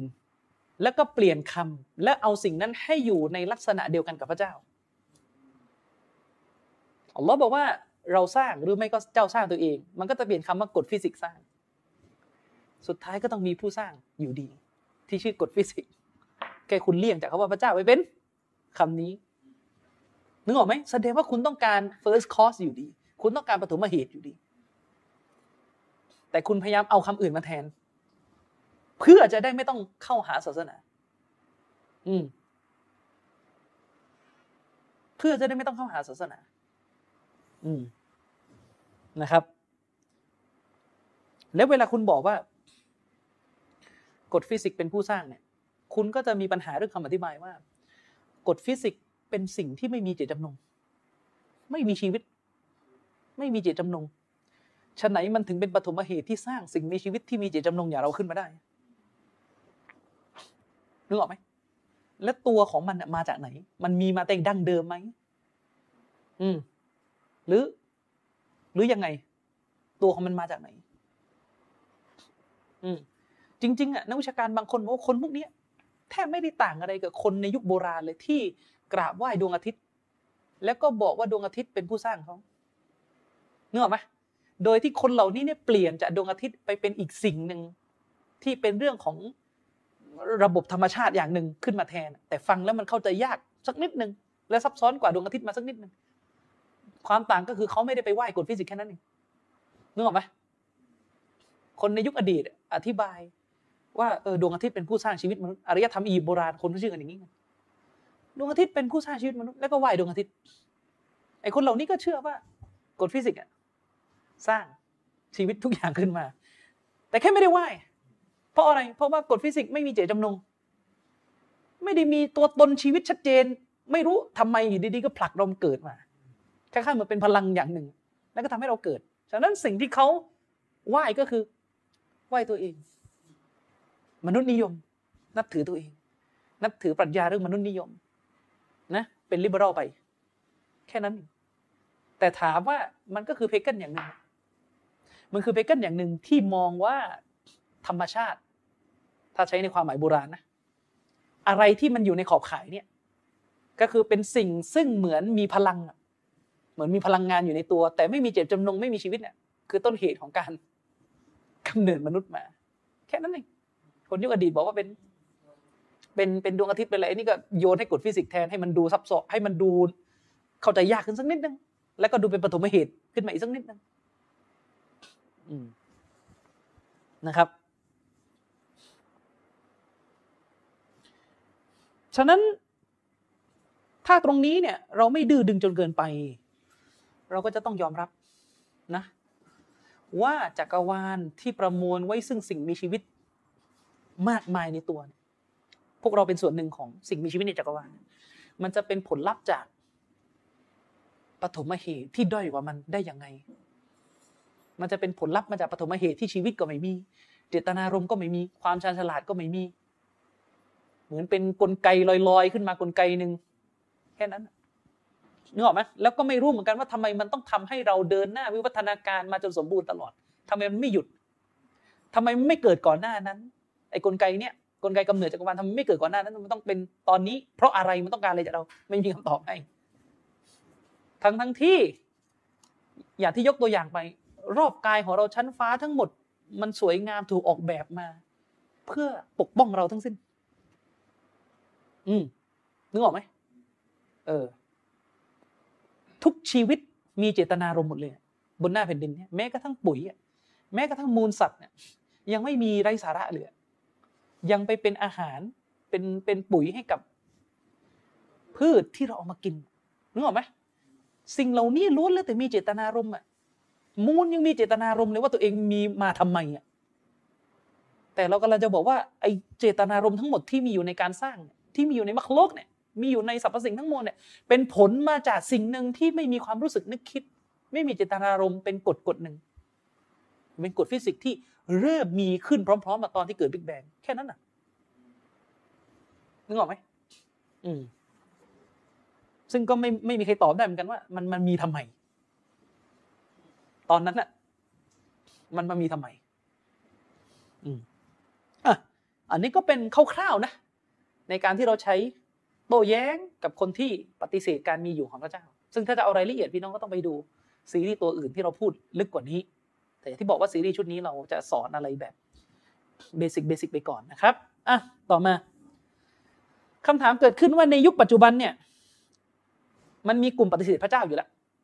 ทีนี้กลุ่มที่ปฏิเสธพระเจ้าเนี่ยหลักๆ มันมีกี่กลุ่ม แล้วเราจะหักล้างข้อโต้แย้งของคนพวกนี้อย่างไร ผมได้ list ไว้นะครับว่ากลุ่มปฏิเสธพระเจ้าในยุคปัจจุบันเนี่ย จะมีหลักๆอยู่สามกลุ่มจะมีหลักๆอยู่สามกลุ่ม เราเราแบ่งกลุ่มใหญ่ๆออกเป็นสามกลุ่มนะจะมีหลักๆอยู่สามกลุ่ม กลุ่มที่หนึ่งก็คือคนที่ปฏิเสธพระเจ้า บนชุดคำอธิบายกำเนิดชีวิตแบบดาวินิซึมก็คือพวกที่เชื่อในทฤษฎีวิวัฒนาการ อันนี้ก็เป็นคนกลุ่มหนึ่งที่ พยายามจะปฏิเสธพระเจ้า และฐานการปฏิเสธพระเจ้าของเขามาจากความคิดอันนี้ แม้จะมีพวกมุสลิมบางส่วนพยายามจะบอกว่าเอ้ยเนี่ยทฤษฎีวัฒนาการเนี่ยไม่จำเป็นต้องปฏิเสธพระเจ้า ไม่จำเป็นต้องปฏิเสธพระเจ้า อันนั้นท่านก็ต้องไปบอก คนในโลกของดาวินว่าทฤษฎีของเขากับการเชื่อพระเจ้าไปด้วยไปได้ด้วยกันไหมให้เขายอมรับก่อนแล้วเขามาคุยกับเรา อืมกลุ่มดาวินิซึมก็คือคนที่เชื่อ ในปรัชญาและโลกทัศน์แบบดาวิน ที่อธิบายว่าชีวิตของสรรพสิ่งทั้งมวลที่อยู่รอบกายเราทั้งตัวเราเองเนี่ยบังเกิดขึ้นผ่านกระบวนการที่เรียกว่าวิวัฒนาการนะวิวัฒนาการกันมาค่อยเป็นค่อยไป ค่อยเป็นเข้าไปจากเดิมที่ไม่มีชีวิตเลยอะนะจากเดิมที่ไม่มีชีวิตเลย ค่อยๆ วิวัฒนาการจากไม่มีชีวิตมาเป็นสิ่งมีชีวิตที่ไม่ซับซ้อน เป็นเซลล์เดียวอะไรก็แล้วแต่ภาษาเขาอะนะ อืม แล้วก็ค่อยๆ ใช้เวลาอันยาวนานวิวัฒนาการเปลี่ยนแปลงกันมาจนกลายเป็นสภาพปัจจุบัน ซึ่งเคยมีการเปรียบเปรยว่า มันก็ไม่ได้ต่างอะไรกับการที่เราคิดว่าเครื่องบินเจ็ตขับผ่านโรงงานเศษเหล็ก แห่งหนึ่งแล้วก็พัดเอาก้อนกรวดหินเหล็กปูนนะ ประกอบขึ้นเป็นเครื่องบินอีกลำหนึ่ง มันก็อาศัย ความเป็นไปได้ประมาณนี้ ถ้าเปรียบเปรยนะ ในการที่จะเชื่อว่ามันเกิดขึ้นเองโดยปราศจากผู้สร้าง นึกออกไหมเออ คนเหล่านี้ก็จะใช้ความยาวของการเวลา มาเป็นข้ออ้างว่า เนี่ย โอ้ มันนานมันทำได้ มันหลายล้านปีหลายหลายหลายล้านล้านล้านปี มันวิวัฒนาการได้แหละ ค่อยเป็นค่อยไป มันมันมีตรกกะหนึ่งที่ผมได้ยินคนเชื่อวิวัฒนาการเขาเข้ามาแลกเปลี่ยนกับเราเขาบอกว่า เหมือนเราส่องกระจกทุกวันน่ะ เราแยกไม่ได้ว่าเราเข้าวัยผู้ใหญ่ตอนไหน นึกออกไหมเขาพยายามจะบอกว่าการวิวัฒนาการของของสิ่งมีชีวิตเนี่ยการวิวัฒนาการของสิ่งมีชีวิตเนี่ย ที่จะเรียกว่าเป็นการเปลี่ยนแปลงที่เรียกว่าระดับไมโครหรือมาโครเนี่ยนะมาโครก็คือระดับการเปลี่ยนแปลงที่มันวิวัฒนาการใหญ่ และไมโครเล็กมันแยกไม่ได้ เพราะว่ามันค่อยๆวิวัฒนาการจนเราไม่รู้ตัว เปรียบประหนึ่งเหมือนกับเราส่องกระจก ทุกวันตั้งแต่จำความได้เราส่องกระจกทุกวัน แล้วเราก็บอกไม่ได้ว่าเฮ้ยเราเห็นจุดเปลี่ยนแล้วว่าตอนนี้เราผู้ใหญ่แล้วนึกออกไหมเขาพยายามจะเคลมอย่างนี้ การเปรียบเทียบนี่มีปัญหา คือเวลาคุณอธิบายวัฒนาการอะ คุณไม่ได้อธิบายแค่ว่าโครงสร้าง มันเปลี่ยน คุณอธิบายตั้งแต่ ไม่มีชีวิตมามีชีวิตน่ะ คุณอย่าอย่าอย่าอย่าอย่า อย่ากลบได้ไหมตรงนี้ อย่ากกลบได้ไหมคุณอธิบายตั้งแต่จากไม่มีชีวิตมามีชีวิตแล้วโอ้โหมันสูงส่งอะ มันมีชีวิตแล้วสมบูรณ์แบบ มันต่างกันมากกับสองกระจกอะคุณอ้างตรกกะนี้ได้ยังไง และยิ่งไปกว่านั้น ไอ้วิวัฒนาการที่คุณว่าเนี่ยมันเปลี่ยนสายพันธุ์ชีวิตเลยนะ อืมจากจากบินไม่ได้อะ จนบินได้นึกออกไหมจนมันเกิดการบินได้ แต่ผมเนี่ยสองกระจกกันมาเนี่ย นะจมูกผมยังไงก็อย่างนั้นน่ะ คุณคุณคุณคุณคุณเป็นชนชาติจมูกไม่โด่งอะนึกออกไหมยังไงคุณก็คุณก็ไม่เห็นจมูกคุณงุ้มขึ้นมาแบบชาวอิสราเอลอะนึกออกไหมแค่นั้นคุณก็ยังเห็นเลยว่ามันเปลี่ยนไม่ได้นึกออกไหมเอามาเทียบได้ยังไง มันไม่มีไงวันไหนที่คุณส่องกระจกส่องไปส่องมา แล้วก็อยู่ดีๆ ปีคุณงอกนึกออกไหมปีคุณงอกแล้วก็คุณบินได้เลยอะไรอย่างเงี้ยแต่เวลาคุณอธิบายกำเนิดชีวิตเนี่ย คุณอธิบายตั้งแต่ไม่มีชีวิต แล้วก็ค่อยเลื้อยคลานมาขึ้นบนน้ำกลายเป็นตัวเหมือนไดโนเสาร์อะแล้วก็สุดท้ายก็บินขึ้นมาได้ อย่างเงี้ยเออเปลี่ยนดีเอภายในเปลี่ยนอะไรระบบภายในใหม่หมดเนี่ยเออจริง ๆ เรื่องเรื่องไมโครมาโครเนี่ยไม่ใช่ศัพท์ที่พวก creationist ใช้นะ เป็นศัพท์ที่พวกอิวูลูชันนิสใช้อยู่แล้ว นะครับ ทีนี้ผมจะยกตัวอย่างแบบง่ายๆแล้วกัน เพราะว่าไม่อยากไม่อยากจะลงประเด็นนี้เยอะ แต่ว่าอย่างที่ย้ำว่าอยากจะดูรายละเอียดไปดูที่อาริฟทำในซีรีส์ของอาริฟนะครับ ยกตัวอย่างอะความเป็นไปไม่ได้ที่ชีวิตเนี่ยมันจะวิวัฒนาการเอง โดยปราศจากพระผู้สร้างนะครับ ยังไงเอ่ยสิ่งมีชีวิตทุกชนิดจะมีโปรตีนอยู่ใช่ไหมทุกสิ่งมีชีวิตจะมี โปรตีนเป็นองค์ประกอบในร่างกาย ในตัวตนของมันที่สำคัญที่สุดเออมันมีคนหนึ่งนะชื่อโรเบิร์ตชาปิโรเนี่ยเขาเขียนหนังสือที่มีชื่อว่า Origin a Skeptic Guide to the Creation of Life on Earth ในหน้าที่ 127เนี่ยเขาพูดถึงความเป็นไปไม่ได้ของทฤษฎีวิทยาการ เขาบอกว่า ในสิ่งมีชีวิต ทุกสิ่งมีชีวิตเนี่ยจะมีโปรตีนเป็นองค์ประกอบในร่างกายที่สำคัญที่สุด แล้วในแบคทีเรีย แบคทีเรียนะแค่แบคทีเรียเพียงตัวเดียว แบคทีเรียเพียงตัวเดียวเนี่ยมีโปรตีนมากถึง 2,000 ชนิด 2,000 ชนิดนะแบคทีเรีย แค่แบคทีเรีย นักวิทยาศาสตร์ ได้คำนวณด้วยกฎเกณฑ์ทางคณิตศาสตร์ ถึงความเป็นไปได้นะ ถึงความเป็นไปได้ว่าไอโปรตีนทั้ง 2,000 ชนิดของแบคทีเรียเพียงตัวเดียวเนี่ย จะบังเกิดขึ้นเองเนี่ยโดยไม่ถูกสร้างมาโดยไม่ถูก สร้างมาวิวัฒนาการขึ้นมาเองเนี่ย มันมีความเป็นไปได้แค่ไหนในทางคณิตศาสตร์นึกออกไหมแค่แบคทีเรียที่มีโปรตีนแค่2,000 ชนิดคำตอบก็คืออดูตัวเลขทางคณิตศาสตร์ที่เป็นไปได้นะ เลขหนึ่งแล้วก็ตามด้วยศูนย์สี่หมื่นตัว เท่าไหร่วะนับไม่ถูกเหมือนกันนึกออกไหมเลขหนึ่งแล้วก็ศูนย์ด้านหลังเลขหนึ่งใส่เข้าไปสักสี่หมื่นตัว นั่นคือความเป็นไปได้ ของค่าตัวเลขที่โปรตีนสองพันชนิดในแบคทีเรียหนึ่งตัวจะเกิดขึ้นเองและแบคทีเรียทั้งจักรวาลนี่ล่ะมนุษย์อีกล่ะอะไรอีกล่ะนึกออกไหมเขาบอกว่า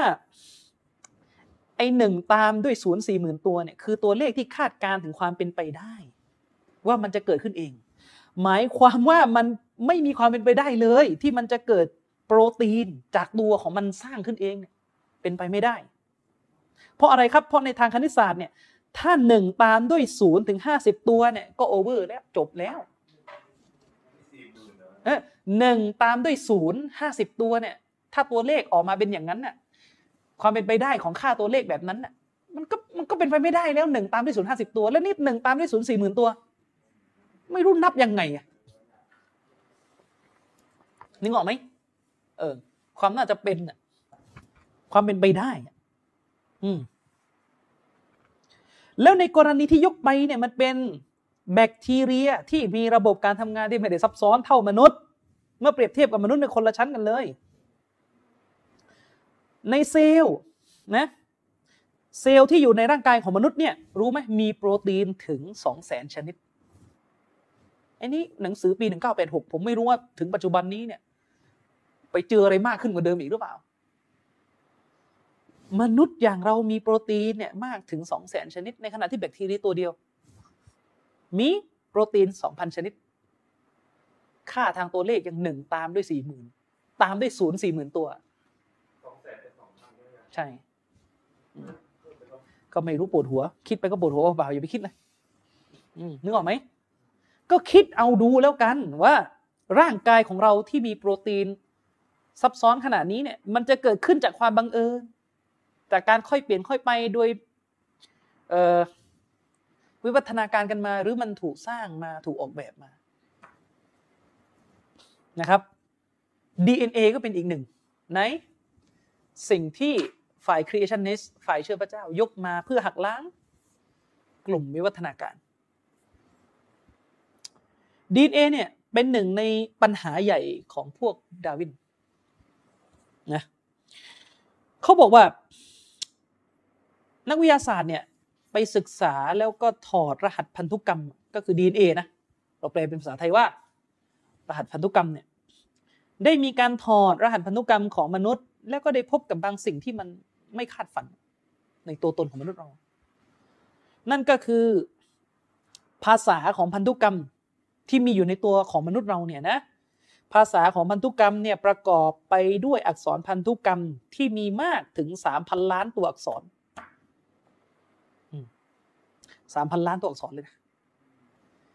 ถือเป็นการค้นพบที่มหัศจรรย์สุดยอดของศตวรรษที่ยี่สิบเลยอะ การค้นพบรหัสพันธุกรรมของมนุษย์ นักวิทยาศาสตร์ท่านหนึ่งที่ที่มีชื่อเสียงในการตอบโต้พวกดาร์วิน แล้วก็แกเป็น creationist ด้วย แต่เป็นคริสเตียนนะก็คือดรสตีเฟนเมเยอร์คนนี้เป็นศาสตราจารย์แล้วแหละคนนี้เนี่ยเป็นผู้อำนวยการศูนย์วิทยาศาสตร์และวัฒนธรรมที่สถาบันค้นคว้าแห่งเซียโตรประเทศอเมริกาเขาได้กล่าวว่าความมหัศจรรย์เนี่ยที่มีอยู่ในอยู่ในในการค้นพบเรื่องของ DNA เนี่ยคืออะไรรู้ไหม คือการที่ DNA เนี่ยบรรจุข้อมูลที่บอกรายละเอียดของการสร้างโปรตีนอยู่ในรูปแบบของรหัสดิจิตอลสี่หลัก นี่คือความมหัศจรรย์ของ DNA นะครับ ซึ่งถ้าพูดให้เข้าใจง่าย ๆ ก็คือจำนวนข้อมูลที่มีอยู่ในพันธุกรรมของมนุษย์แต่ละคนเนี่ยนะสามารถเทียบได้คร่าวๆนะถ้าจะเอามาลงในตัวเล่ม ก็คือ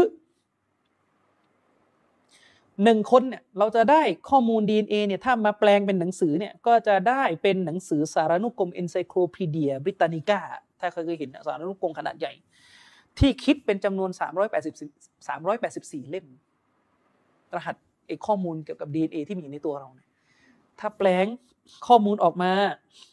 ก็จะคิดได้คร่าวๆ เป็นหนังสือสารานุกรมเล่มใหญ่ยาว 384 เล่มนั่นคือข้อมูล ที่มีอยู่ในตัวของมนุษย์หนึ่งคน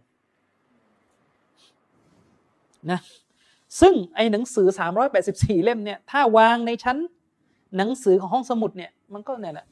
384 เล่มอะก็ลองคิดดูนะ น่าจะราวๆห้องสมุดยาว 48 ฟุตนะสิ่งเหล่านี้เกิดขึ้นเองโดยปัสจากผู้สร้าง เป็นไปได้หรือ เป็นไปได้หรือ ที่เราจะวิวัฒนาการจนกระทั่งเรามีดีเอที่ มหัศจรรย์ยิ่งใหญ่ขนาดนี้ อืมเขาก็บอกต่อไปนะครับว่า ถ้าเราดูถึงขนาดของพันธุกรรม ซึ่งมีขนาดเล็กเพียงแค่สองล้านส่วนในหนึ่งมิลลิเมตรแล้วเนี่ย ทำให้พันธุกรรม DNA หนึ่งช้อนชาเนี่ยสามารถบรรจุข้อมูลทั้งหมดที่จะเป็นในการสร้างโปรตีนของอวัยวะทุกส่วนของสิ่งมีชีวิต ทุกสายพันธุ์ที่อาศัยอยู่ในโลกใบนี้ได้เลย หมายความว่า DNA หนึ่งช้อนชาเนี่ยนะบรรจุข้อมูลทั้งหมดที่จำเป็นในการสร้างโปรตีนของอวัยวะทุกส่วนของสิ่งมีชีวิต ทุกสปีชีส์ทุกสายพันธุ์ที่อาศัยอยู่บนโลกนี้ได้เลย นี่ อืมนี่เป็นคำพูดนะครับของนัก จุลชีววิทยานะครับที่มีชื่อว่าไมเคิลเดนตันนะครับอันนี้ไปดูในหนังสือที่มีชื่อว่า Evolution a Theory in Crisis นะครับพิมพ์ปี 1996 ในหน้าที่ 334 ไปดูเขาวิจารณ์เรื่องนี้อยู่นะครับ ซึ่งคำถามที่เกิดขึ้นก็คือ สิ่งเหล่านี้เกิดขึ้นเองในตัวตนของมนุษย์ได้หรือ มาเองนะ ใครล่ะ ที่เอาข้อมูลส่วนนี้ไปย่อแล้วก็จัดวางเป็นตัวอักษรจำนวนมากมายมหาศาลในลำดับที่เหมาะสมถูกต้อง แม่นยำในตัวของมนุษย์นะอืมถ้าไม่ใช่ว่าสิ่งนี้เกิดขึ้นโดยพระผู้สร้าง ทีนี้ พอเราไปคุยกันที่เรื่องของฟอสซิลนะไปคุยที่ฟอสซิลต่อคือ เวลาพูดกับพวกที่เชื่อในดาร์วินเนี่ยสิ่งหนึ่งที่ เร็วที่สุดในการหักล้าง ความเชื่อคนพวกนี้ก็คือการหาฟอสซิลของสัตว์นะที่มีสภาพเหมือนกับยุคปัจจุบัน ซึ่งมันบ่งชี้ถึงการที่ไม่มีการเปลี่ยนแปลงวิวัฒนาการอะไรนึกออกไหมอืมคือถ้าเราเชื่อเรื่องการวิวัฒนาการกันมา มันจะต้องเจอฟอสซิลที่มันอยู่กึ่งกลางกึ่งกลางระหว่างสิ่งมีชีวิตปัจจุบัน กับสิ่งมีชีวิตก่อนที่จะวิวัฒนาการไงแต่เวลาเขาไปหามาแล้วเขาอ้างว่านี่แหละ ฟอสซิลที่เป็นหลักฐานถึงการเป็นช่วงวิวัฒนาการที่อยู่ตรงกลางระหว่างปัจจุบันกับอดีตเนี่ยตัวของฟอสซิลไม่ได้บอกอย่างนั้นเลย แต่เขาตีความฟอสซิลให้เป็นในแบบที่เขาต้องการจะอธิบาย นั่นคือสิ่งที่บ่งชี้ว่า ทฤษฎีวิวัฒนาการเนี่ยไม่ได้อาศัยการวิเคราะห์บนฐานประจักษ์นิยมร้อยเปอร์เซ็นต์ แต่คุณมีสิ่งที่เรียกว่า metaphysics อยู่ คุณมีอภิปรัชญาในแบบของคุณอยู่ คุณมี method บางอย่าง มีวิธีการบางอย่างที่คุณต้องอธิบายให้ได้ ถ้ามันมีหลักฐานมีฟอสซิลอะไรมันขัดกับคุณคุณต้องอธิบายให้ได้ เพื่อจะรักษาฐานวิวัฒนาการ เวลาคุณเจอฟอสซิลของสัตว์ที่มันไม่เปลี่ยนจากอดีตถึงปัจจุบันคุณก็บอกว่าตรงนั้นไม่อยู่ในเงื่อนไขที่จะวิวัฒนาการก็เป็นอย่างเงี้ยแม้จะอยู่ในทะเลเดียวกันกับที่คุณอ้างว่าเจอวิวัฒนาการอะ อืม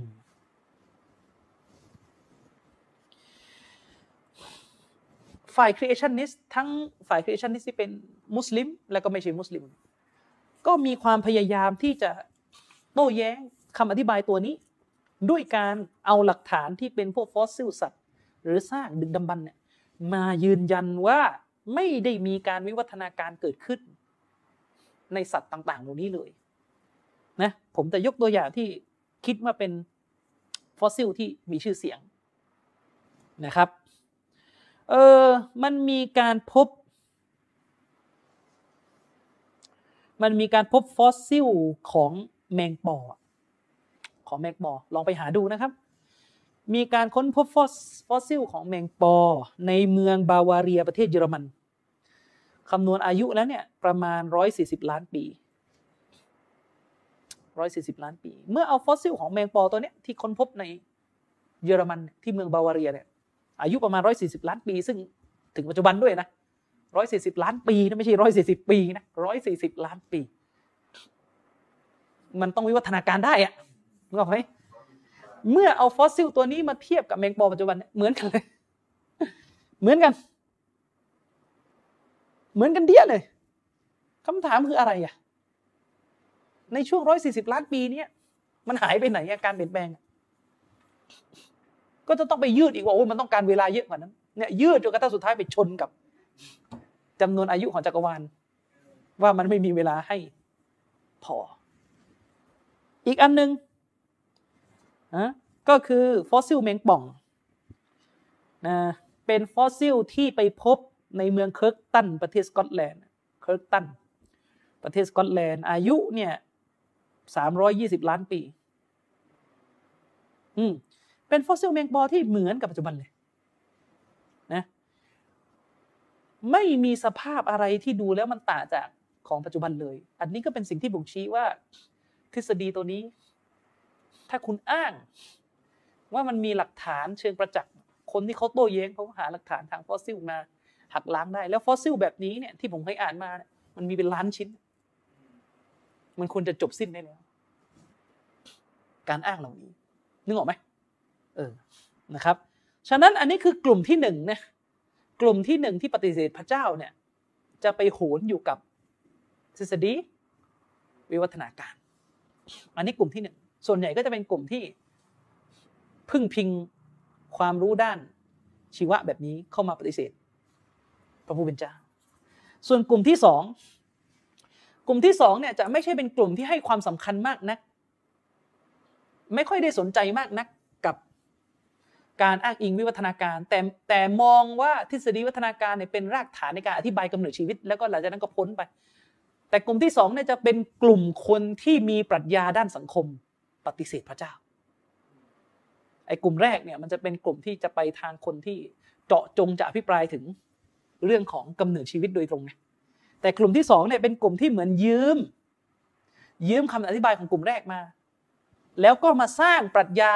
ในการอธิบายสังคมมนุษย์ขึ้นเป็นแบบฉบับของตัวเอง เรียกพวกปฏิเสธพระเจ้า กลุ่มที่สองกว้างๆว่าเป็นกลุ่มพวกศึกษาความรู้ด้านสังคมศาสตร์นะพวกที่มีปรัชญาหรือโลกทัศน์แบบสังคมศาสตร์ ที่ปฏิเสธพระเจ้า ซึ่งในกลุ่มนี้ก็แล้วแต่จะแยกย่อยเป็นคอมมิวนิสต์ socialism พวกสังคมนิยม secularism พวกฆราวาสนิยมfeminism พวกสตรีนิยม สตรีนิยมบางส่วนปฏิเสธพระเจ้านะ liberalism ทั้งหมดเรียกว่าเป็นกลุ่มคนที่เป็นพวกสายปรัชญาด้านสังคมนะแล้วรวมไปถึงพวกที่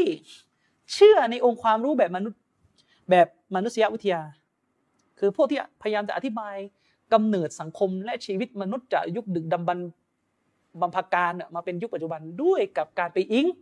คำอธิบายแบบดาวิน ก็เช่นหนังสือเล่มหนึ่งที่คนเขาอ่านกันนะยูวานฮารอรีเขียน ก็ลมประมาณนี้ พวกนี้ก็ปฏิเสธพระเจ้านะครับ พวกนี้ปฏิเสธพระเจ้า พวกนี้คือกลุ่มที่อธิบายความเป็นมาของสังคมมนุษย์นะพวกนี้เนี่ยอธิบายความเป็นมาของสังคมมนุษย์ในแบบที่จะปฏิเสธพระเจ้านะครับคนพวกนี้เนี่ยได้รับอิทธิพลจากดาร์วิน ฉะนั้นถ้าเราโต้ดาร์วินมันก็โต้พวกนี้ไปโดย ครึ่งหนึ่งแล้ว คือหมายถึงว่าคนพวกนี้เนี่ย มันมันจะไม่มันมันจะไม่ค่อยอยากจะตอบเราหรอกว่าเออชีวิตมาจากไหน เพราะว่ามันจะต้องไปอิงดาร์วินไงอย่างคาร์ลมาร์กซ์เนี่ยคาร์ลมาร์กซ์นี่คือเป็นคนที่เอาปรัชญาของดาร์วินมาแปลงเป็นสังคมศาสตร์เป็นปรัชญาคอมมิวนิสต์แล้วก็ใช้วิธีการมองวิวัฒนาการแบบที่ดาร์วินมองวิวัฒนาการของกำเนิดชีวิตเนี่ยมาร์กซ์ก็เอามาใช้เป็นตัวมองวิวัฒนาการทางสังคมมนุษย์ อืมฉะนั้นมาร์กซ์นี่เป็นคนที่ได้รับอิทธิพลจากดาร์วินล้วนๆเลย ล้วนๆเลยเราเรียกคาร์ลมาร์กซ์ว่าเป็นเหมือน Social Darwinism ด้วยพวกทฤษฎีวิวัฒนาการเชิงสังคม คือเอาเอาวิวัฒนาการเนี่ยมาสร้างความชอบธรรมในการอธิบายทางสังคมถึงขั้นไปปลุกกันให้ทำสงครามสู้รบกันเลยนะครับ คนพวกนี้ถ้าเราถ้าเราโต้แย้งกับดาร์วินได้ การโต้แย้งกับคนพวกนี้จะเหลือแค่ในระดับปรัชญาล้วนเช่น ทุกวันนี้โอเคมาร์กซิสคอมมิวนิสต์มันตกไปแล้วไม่ค่อยมีประเด็นพวกนี้ ที่เราจะโต้แย้งก็จะเป็นพวก secular พวกฆราวาสนิยม พวกสตรีนิยม แล้วก็พวก liberal เสรีนิยม ซึ่งเราก็พูดไปเยอะมากๆ เยอะมากถึงมากแล้ว ผมก็คงจะไม่ได้ใช้เวลาตรงนี้ในการอธิบายอะไรกับคนพวกนี้มากนัก เพราะว่าซีรีส์โรมันมีเยอะ แต่อยากจะบอกสั้นๆว่าทุกวันนี้เนี่ยมันก็หลักๆก็จะมีอยู่สามกลุ่มแหละ หนึ่งก็คือพวก secularism อย่างที่บอกพวกนี้มันจะมาเป็นปรัชญาสังคมมากกว่าปรัชญาสังคมและรัฐ พวกนี้จะใช้ปรัชญาสังคมและรัฐของตัวเองในการปฏิเสธศาสนาและพระเจ้า โดยเคลมว่าการมีอยู่ของศาสนาเนี่ยทำให้เกิดรัฐที่กดขี่รังแกมนุษย์ขึ้นภายในรัฐ อย่างเช่นพวก secularism ซึ่งในความเป็นจริงอะผมได้โต้แย้งไปแล้วว่าไอ้ลัทธิปรัชญาแบบคารวะนิยมแบบ secular นั้นมันคือศาสนาอย่างหนึ่ง มันคือการที่คุณมีกรอบชุดหนึ่งขึ้นมา และคุณก็กีดกันสิ่งที่มันค้านกับอุดมการณ์ของคุณ เหมือนกับที่ประเทศฝรั่งเศส กีดกันสัญลักษณ์ทางศาสนาทั้งหมด สิทธิของมุสลิมทั้งหมดที่ใส่ฮิญาบโดนแบนหมด นึกออกไหมครับ ส่วนพวกเฟมินิสต์เนี่ยอันนี้อีกพวกหนึ่งอืมอันนี้อีกพวกหนึ่งอันนี้คือพวกที่มีความเชื่อว่าสังคมมนุษย์เนี่ยมันมีกลไกที่สร้างความเป็นใหญ่ให้แก่ชาย และกดทับผู้หญิง แต่ในขณะเดียวกันพวกเขากันเองภายในก็ขัดแย้งกันว่า เป้าหมายที่จะปลดปล่อยผู้หญิง มันอยู่ตรงไหนกันแน่นึกออกไหมคุณต้องการทำให้ชายกับหญิงอะเหมือนกันหมดหรืออย่างไร คุณก็ไม่มีเกณฑ์อะนึกออกไหมเช่นยกตัวอย่างไงการแข่งกีฬาที่สหรัฐอเมริกาเนี่ย มีการแข่งข้ามเพศกัน อืมก็เอาผู้ชายที่แปลงเป็นหญิง มาแข่งกับหญิง แท้ๆ ก็คุณสลายความต่างออกจากกันไง สุดท้ายคนที่ได้แชมป์ก็คือผู้ชายแปลงเพศ เพราะยังไงเสียพละกำลังทางร่างกายเขาก็เหนือกว่า มันก็เท่ากับสร้างความอาธรรมขึ้นมา มันคือการสร้างความอาธรรมตัวใหม่ขึ้นมา ที่ศาสนาบอก ความยุติธรรมไม่จะเป็น มันไม่ได้มาในรูปที่ต้องทำให้ทุกอย่างเหมือนกันหมดเสมอไป การทำให้ทุกอย่างเหมือนกันหมดจะเป็นความอาธรรมโดยตัวก็ได้ ส่วนพวกลิเบอรัลอันนี้เราเถียงกันมาเยอะ ไปถามสั้นๆเลย เสรีภาพขอบเขตอยู่ไหน จนป่านนี้ก็ตอบไม่ได้นึกออกไหมโอ้ยอิสลามไม่ให้ การมีเพศสัมพันธ์ระหว่าง เพศเดียวกัน ชายจะมีเพศสัมพันธ์กับชาย อิสลามไม่ให้อิสลามล้าหลังโลกไปถึงไหนแล้วทั้งที่เราโต้แย้งไปแล้วนะว่าการมีเพศสัมพันธ์ระหว่างชายกับชาย เป็นข้อเรียกร้องเป็นความต้องการของหมู่ชนแห่งนบีลูดเมื่อ ไม่รู้กี่พันปีที่แล้ว ไม่ใช่ความสมัยใหม่ มันคือความโบราณเลยครับ พฤติกรรมที่จะมีเพศสัมพันธ์ในหมู่ชายกันเองเนี่ยมันเป็นมันเป็นอะไรที่มีมาตลอดอย่ามาเคลมมาเป็นสมัยใหม่นึกออกไหมครับ อืมอย่า ยิ่งไปกว่านั้นเวลาเราถามว่าขอบเขตของเสรีภาพอยู่ไหน ตอบไม่ได้อินเซสพี่กับน้องแม่กับลูกจะมีเพศสัมพันธ์กันโดยคอนเซนต์โดยโดยโดยโดยโดยเจตนาโดย ประสงค์โดยยินยอมไม่ได้ห้ามเลย วันก่อนมีข่าวใช่ไหมที่ว่าเด็กคนหนึ่งใช่ไหมโพสต์หรือเปล่าที่มีเด็กเด็กไทยผู้หญิงคนหนึ่งโพสต์ว่าถ้าจะให้มีเพศสัมพันธ์กับคนที่ไม่รู้จักอะมีเพศสัมพันธ์กับพ่อดีกว่า ตามตามประเด็นนี้ไหมใน Facebook แล้วก็ดราม่ากันใหญ่โตเลย ตามตามไหมผมเห็นอยู่ประมาณน่าจะเดือนที่แล้ว คือมีผู้หญิงคนหนึ่งไปโพสต์ว่า คือถ้าเราเนี่ยจะไปฟรีเซ็กไปมีเพศสัมพันธ์กับคนที่เราไม่รู้จัก ซึ่งเราไม่รู้ว่าเขาเป็นเอดเป็นอะไรมาหรือเปล่าเนี่ยเป็นโรคอะไรมาหรือเปล่าเนี่ย ไม่มีเพศสัมพันธ์กับพ่อตัวเองปลอดภัยกว่าหรือ โอ้โห เท่านั้นแหละบรรดานักเสรีทั้งหลายนี่ไปเผด็จการใส่คนคนนี้เนาะทำไมไม่แยกแยะทำไมมันไม่แยกแยะเลยมันเป็นสัตว์มันเหมือนเป็นโอไปด่าเขาอะนะมันสัตว์เราจะมีเพศสัมพันธ์กับพ่อตัวเองอะไรก็เสรีภาพไง ก็เสรีภาพไงครับ คุณคุณคุณบอกว่าชายกับชายจะมีเพศสัมพันธ์กันได้เนี่ยนั่นมันสิทธิ์ของเขาคุณเอาคาว่าสิทธิ์แปะแล้วให้เขาเลยเออ แล้วทำไมพี่กับน้อง จะมีเพศสัมพันธ์กันด้วยการคอนเซนต์ทำไมไม่ให้ บางคนบอกว่าเด็กมันเกิดมาจะมีปัญหาเรื่องของเขาเดี๋ยวเขาเลี้ยงเองง่ายๆอะนะถ้าเขาอ้างงั้นนะหรือบางทีเขาใส่ถุงยางก็ได้ เขากินยาคุมก็ได้เขาทำแท้งก็ได้เยอะแยะเลยอะทางเลือกในแบบของพวกคุณนะอืมเห็นไหมก็รับไม่ได้กันอีก รับไม่ได้กันอีก อย่างเงี้ยเอ้เมื่อวานสองวันได้ยินประเด็นหนึ่งเหมือนกันนะนึกประเด็นอะไรแล้วแวบเข้ามาในหัวเมื่อกี้ลืมอะลมๆมาเรื่องเรื่องเสรีภาพเหมือนกันนี่แหละอืมทำไมทำไมสิ่งนี้ถึง เนี่ยคือขอบเขตของเสรีภาพคุณอยู่ไหน คนที่ตั้งปรัชญาเรื่องเสรีภาพเป็นคริสเตียนจอห์นล็อกบิดาของเสรีนิยมเป็นคริสเตียน เสรีภาพของล็อกก็คือเสรีภาพเท่าที่พระเจ้าได้ให้มาบนร่างกาย นั่นคือจอห์นล็อก อธิบายเสรีภาพบนร่างกายมนุษย์ด้วย concept เรื่องการเชื่อในพระเจ้า แต่พวกนี้ไม่รู้ยังไง เออ เออนี่เมื่อวานข่าวออกใช่ไหมทันดูหรือเปล่าทีมงานไม่ต้องอินเสิร์ตรูปนะไม่ดี ข่าวออกที่ว่ามีผู้ชายทำอนาจารด้วยการไปร่วมเพศสัมพันธ์กับ กับวัว ผมจำได้ว่าเมื่อหลายปีที่แล้วตอนเราถามเอทีเอสไทยเรื่องนี้โอ้ยมันจะมีเหรอเรื่องแบบนี้เนี่ยวันนี้มีแล้วคนไทยเลย มีเพศสัมพันธ์กับวัววัวเลยวัวด้วยนะ แต่วัวไม่ตายไงใช่ไหมวัวเป็น ซึ่งแน่นอนในอิสลามนี่เป็น ความอนาจารเป็นความเลวร้ายที่มีโทษด้วยนะคนที่ทำอย่างนี้ถ้าอยู่ในประเทศที่ใช้หลักการอิสลามปกครองเนี่ยเขาจะต้องได้รับโทษ แต่ทีนี้เนี่ยผมจำได้นะครับ ทุกคนเป็นพยาน หมายถึงว่าทุกคนที่อยู่ในห้องนี้เป็นพยานให้ผมด้วยนะเพราะคนที่อยู่ในขับเขาก็ได้ยินกันหมดอะว่าผมเคยถามนะเอเทียสคนหนึ่งระดับระดับคนตามก็ไม่น้อยอะอืม เคยถามเขาว่าการมีเพศสัมพันธ์กับสัตว์ในทัศนะของพวกคุณเนี่ย คุณมองว่ามันผิดไหม ไม่ต้องมาถามพวกเรานะพวกเราเนี่ชัดเจนอยู่แล้วมุสลิมเนี่ยผิดอยู่แล้ว การกระทำแบบนี้เป็นความเลวร้าย แต่เราถามคุณ เวลาเขาถามคุณไปมึนว่า พวกเราจะให้อะไร เราถามพวกคุณที่เป็นเอเทสว่า การมีเพศสัมพันธ์กับสัตว์เนี่ย มันผิดไหมในมาตรฐานทางศีลธรรมของพวกคุณ เขาบอกว่ามันผิด ตอนแรกเขาบอกว่ามันผิด มเขาคิดว่าเราจะจนมุมนะเขาบอกว่าผิด เพราะว่าการมีเพศสัมพันธ์กับสัตว์เนี่ยมันเข้าข่ายการทรมานสัตว์อืเนื่องจากว่าเราไม่รู้ว่าสัตว์มันจะยินยอมหรือไม่ยินยอม มันเข้าข่ายการทรมานสัตว์ ผมก็เลยยิงคำถามใหม่ต่อไปว่าถ้าสัตว์นั้นตายแล้วล่ะ คือผมไม่อยากจะไปตั้งประเด็นว่าเวลาคุณฆ่ามันเป็นอาหารทำไมคุณไม่ถามเรื่องความยินยอมของมันนะนึกออกไหมฆ่ามันเป็นอาหารแล้วคุณละเมิด คุณฆ่าชีวิตมันด้วยซ้ำไอ้พวกที่เป็น มังสวิรัตก็ใช้เหตุผลเนี้ยไม่ให้กินสัตว์ แต่เอาเถอะผมไม่อยากจะต่อความยาวเดี๋ยวหลงประเด็น แล้วถ้ามันตายล่ะ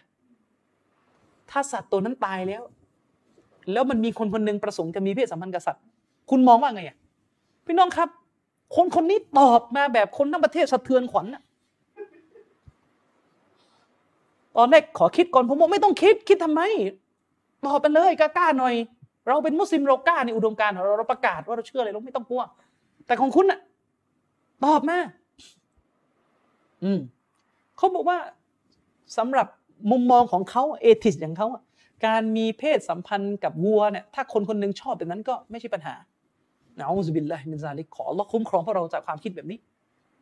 เขาบอกไม่ใช่ปัญหา เพราะอะไรครับ เพราะเขาบอกว่ามันไม่ต่างอะไรกับอุปกรณ์ทางเพศที่มีคนซื้อมาใช้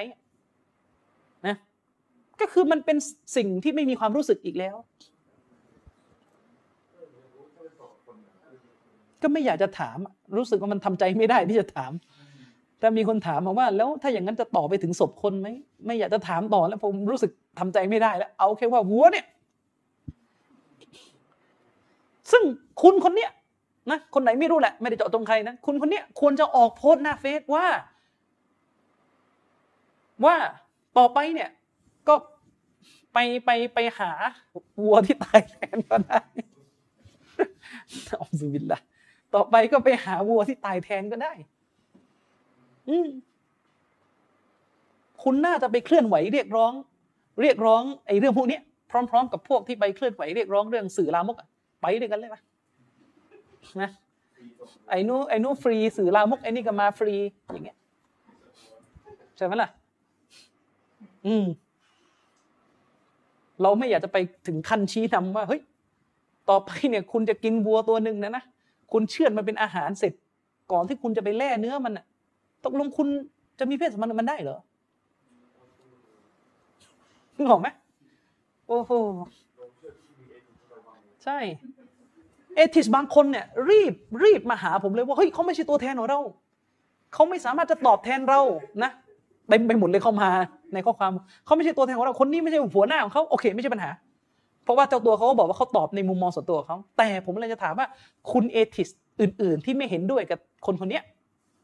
คุณจะเอาอะไรไปแย้งคนเนี้ยคุณจะเอาอะไรไปบอกว่าเฮ้ยเอทิสต้องต้องไม่ยอมรับ ช่วยเสนอทางออกอืมบางคนมาเอ้ยมันขัดกับสามัญสำนึกอะไรสามัญสำนึกมีอยู่จริงเหรอพวกคุณเป็นพวกประจักษ์นิยมไม่ใช่หรอ จะเชื่ออะไรด้วยกับประสาทสัมผัสที่ทดลองได้ตามวิทยาศาสตร์สามัญสำนึกอยู่ตรงไหนอะแล้วเวลาอ้างสามัญสำนึกอ้างได้หมดนะครับ มุสลิมก็อ้างได้อุ้ยลีวาดเนี่ยชายกับชายมีเพศสัมพันธ์กันอุ้ยมันขัดสามัญสำนึกหญิงกับหญิงมีเพศสัมพันธ์ขัดสามัญสำนึกเราก็อ้างได้ อืมนี่ก็อ้างได้ ผิดประเวณีก่อนแต่งงานขัดกับสามัญสำนึก ซื้อบริการทางเพศ ผิดกับสามัญสำนึกเราก็อ้างได้ อ้างให้หมดสิครับ วันล่อฮิขอสาบานต่อละคุณจะไม่เห็นแนวทางใดบนโลกนี้ที่จะไม่มีความขัดแย้งในตัวเองเท่านอกจากอิสลามเท่านั้นอื่นจากอิสลามคุณจะเห็นถึงความอลหม่านสับสน ไม่รู้จะเอาอะไรนะครับใช้เวลาไปกี่นาทีแล้วชั่วโมงยี่สิบหกอะอันนี้ เอาเท่านี้ก่อนนะครับ เอาเท่านี้ก่อนแล้วกันนะแล้วเดี๋ยว ยังไงก็ เออหรือต่อให้จบเลยดีไหมเออไม่ไม่ไม่มีฟอสซิลแล้ว จะจะพูดถึงกลุ่มที่สามที่ปฏิเสธพระเจ้า เออโอเค เดี๋ยวกูจะถามยาวนะงั้นไม่เป็นไรงั้นวันนี้เอา ส่วนของบรรยายเอาเท่านี้ก่อนแล้วเดี๋ยวเราจะเปิดให้มีการตั้งคำถามนะครับ ใครที่อยากจะขึ้นมาแลกเปลี่ยนตั้งคำถามผมระบุกฎไว้ก่อนนะครับ ว่าเรามีการอัดถ่ายทอด เป็นวิดีโอเพื่อจะเอาไปไลฟ์สดนะครับ ฉะนั้นเสียงของท่านก็จะถูกอัด ฉะนั้นถ้าท่านขึ้นมาเราก็ถือว่าท่านยินยอมให้มีการอัดนะครับ จะมา เป็นประเด็นในภายหลังไม่ได้ ย้ำนะครับ ถ้าท่านไม่พอใจก็ไม่ต้องขึ้นมานะครับอะใครอยากจะขึ้นมาสอบถามอะไรก็เรียนเชิญได้นะครับ เดี๋ยวก่อนจะมีคนขึ้นมา ผมจะขอตอบคำถามที่มีคนถามมาในข้อความนะครับเออคำถามจากพี่น้องท่านหนึ่งอันนี้มุสลิมถามมานะเขาบอกว่าในครอบครัวเราในครอบครัวเนี่ย ในครอบครัวแฟนเรา น้องของแฟนเคยทำชีริกคือตั้งภาคีต่อหรอและเขาก็เลิกทำไปไปแล้ว และกลับมามีพฤติกรรมสุ่มเสี่ยงแบบเดิมอีกนะคนที่บ้านไม่มีใครเห็นด้วยกับพฤติกรรมนี้ แต่ไม่ฟัง อยากจะถามว่าจะไปละหมาดคนเดียวในบ้านหลังนั้นได้ไหมและถ้าแต่งกันจะมีความสัมพันธ์กับครอบครัวแฟน และถ้าแต่งกันจะมีความสัมพันธ์กับครอบครัวแฟนจะยังไงต่อครับ ไม่ค่อยจะเข้าใจคำถามเท่าไหร่ นึกออกไหมเอ่อที่ถามมาเบิดก็จะสื่อว่า ในบ้านบ้านหนึ่งมีคนตั้งภาคีอยู่ แล้วก็เขาเขาพี่น้องท่านนี้ถามผมมาว่า จะไปละหมาดในบ้านนั้นคนเดียวได้ไหมอันนี้ก็ไม่ค่อยเข้าใจเท่าไหร่ว่า คือแปลว่าอะไร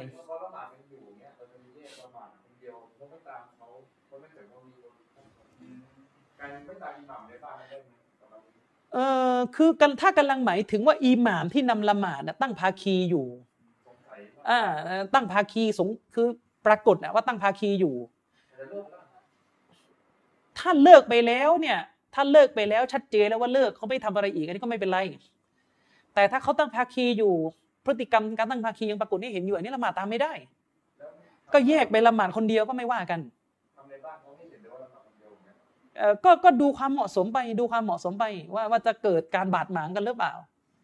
อืม แต่ว่ายังไงเสียมันไม่พ้นหน้าที่ที่เราต้องบอกคนในบ้านเลยว่านี่เป็นการตั้งภาคีจะปล่อยให้อยู่แบบนี้ไม่ได้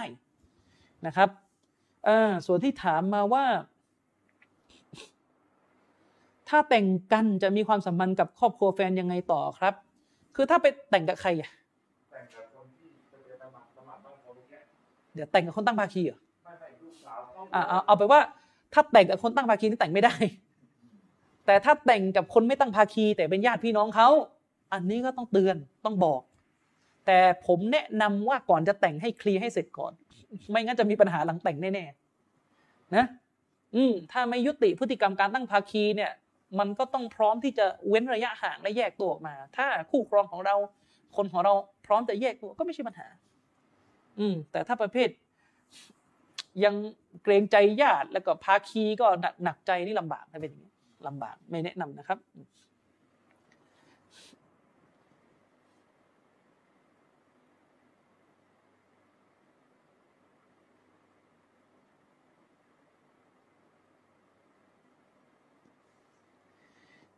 เออมีพี่น้องท่านหนึ่งส่งข้อมูลมานะ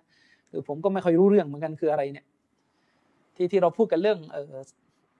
มุมมองของเอทีเอสไทยบางคนนะนะเรื่องเรื่องการมีเพศสัมพันธ์กับสัตว์เขาบอกว่าอาจารย์ครับ ผมอยากให้ข้อมูลเรื่องคนมีเพศสัมพันธ์กับสัตว์ครับ ที่บอกว่าไปมีเพศสัมพันธ์กับสัตว์ที่ยังมีชีวิตแล้วมาบอก แล้วมาบอกว่าสัตว์ไม่ยินยอมเนี่ยแต่มันมีคนที่มีเพศสัมพันธ์กับสัตว์ตัวผู้ คือให้สัตว์ตัวผู้กระทำต่อต่อเราคือเป็นมนุษย์ สัตว์นั้นก็กระทำความต้องการของมัน ผมมองว่าสัตว์ยินยอมนะครับ คือมีคลิปเยอะแยะเลยครับอาจารย์ อยากศึกษาใน Google ให้ไปพิมพ์ไม่ต้องไปพิมพ์ไม่ดี คือมันอย่างนี้ผมเคยเคยพยายามยกตัวอย่างนี้บ้างนะว่า มันมีความเป็นไปได้นะ ที่เราจะเราจะคาดการณ์ให้ว่าสัตว์ตัวหนึ่งอยากจะมีเพศสัมพันธ์กับมนุษย์โดยการยินยอม แต่ว่าคนคนนั้นน่ะเขาพยายามจะไปล็อกมุมว่ามันไม่ร้อยเปอร์เซ็นต์มันเป็นสภาวะคุมเครือ ไม่ร้อยเปอร์เซ็นต์ว่ามันยอมหรือไม่ยอมหรือมันโดนเราใส่สารอะไรก็ตามแต่อะไรเงี้ย ผมก็เลยไม่อยากจะไปเถียงก็ตัดประเด็นไปเลยว่าถ้ามันตายอะเพราะว่าผมว่าถ้าตายเนี่ย สุดๆแล้วอะถ้ามันตายคุณมองว่าไงอะเขาก็บอกเองว่า ในมุมมองของเขาการมีเพศสัมพันธ์กับซากสัตว์ไม่ใช่ปัญหาنعوذ بالله من ذلك ขอพวกเราทุกคนเนี่ยนะออกห่างจากความคิดแบบนี้ ก็อยากจะฝากถามมุสลิม liberal นะ ที่ชอบอ้างเรื่อง consent consent เนี่ยช่วยช่วยมาเคลียร์ด้วย ว่ายังไงเนี่ยเรื่องนี้พวกคุณมีความเห็นยังไงกับคนแบบนี้นะอย่าดีแต่จะมีปัญหากับคนที่เคร่งศาสนานะครับ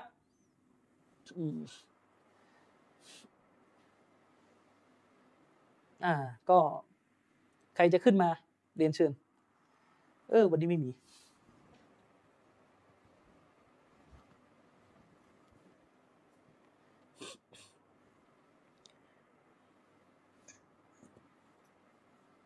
ครับ เชิญครับอัสสลามุอะลัยกุมวะเราะห์มะตุลลอฮิวะบะเราะกาตุฮ์วะอะลัยกุสสลามวะเราะห์มะตุลลอฮิวะบะเราะกาตุฮ์ครับก็อยากจะอยากจะพูดถึงกับพี่น้องมุสลิม ที่ท่านอาจารย์บอกเนี่ยครับว่าจริงๆแล้วเนี่ย อ่า พี่น้องมุสลิมเราลิเบอรัลณเวลาเนี่ยอ่า ท่านมีทัศนคติตรงนั้น ก็ก็ว่ากันไป แต่ท่านท่านต้องหันมาฟัง ฟังตัวตนของเราด้วย กับคณาจารย์หลาย ๆ ท่าน ก่อนท่านจะตัดสินใจพูดอะไรออกมาในรูปแบบของหลักการศาสนา ว่าท่านมีความรู้ความเข้าใจเพียงพอที่จะพูดกลางสาธารณะอย่างนั้นไหมอยากจะให้อาจารย์อาจารย์พูดตรงนี้หน่อยนะครับ ครับผมก็คงจะพูดคร่าวๆครับว่าเอ่อมุสลิมที่ไม่มีความรู้ศาสนาเนี่ยไม่สมควรไปพูด หรือแสดงความเห็นอะไรทั้งสิ้น เพราะการพูดถึงศาสนาโดยปราศจากความเข้าใจยังไม่ได้ศึกษาให้ละเอียดก่อนเนี่ยแล้วก็ไปพูดเนี่ยมันเกิดความเสียหายอย่างมากต่อศาสนาและต่อมุสลิมคนอื่นด้วยนะครับฉะนั้นก็อยากจะให้มุสลิมทั้งหลายคำนึงถึงเรื่องนี้ไว้ให้มาก ๆ เลยนะครับ ให้มาก ๆ เลย อยากจะเรียกร้องให้เยาวชนหนุ่มสาว หรือไม่ไม่หนุ่มไม่สาวแล้วก็ตามแต่นะที่เป็นแนวแนวแบบ liberal มุสลิมเนี่ย ให้กลับมาศึกษาอิสลามจริง ๆ ว่าอิสลามจริงๆเนี่ยมันเป็นอย่างไรกันแน่ มันมีคำอธิบายอย่างไร เราอย่าไปคิดว่าโอ้อิสลามในความเข้าใจที่อุลามะเข้าใจกันมาเนี่ยที่ผู้รู้เข้าใจกันมาเนี่ยมันล้าหลังค่ำครึล้าสมัยไม่ไม่ทันสมัยอะไรเงี้ยมันมันเป็นมายาคติอะครับคือคุณคุณต้องพิสูจน์สิ่งหนึ่งให้ได้ก่อน ก่อนที่คุณจะปฏิเสธมันนะอืม ไม่ใช่ว่าคุณแบบตีตนไปเองว่าอย่างนั้นอย่างนี้ นะครับ ก็คงจะฝากแบบสั้น ๆ ตรงนี้นะนะครับ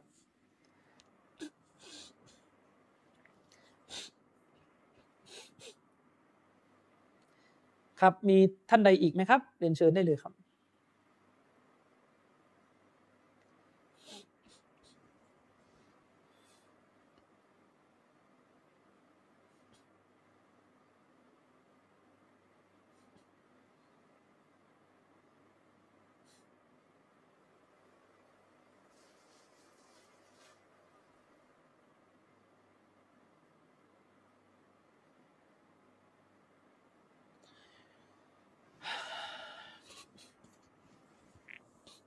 อะ วันนี้ทำไมไม่มีคนมาแลกเปลี่ยนเลย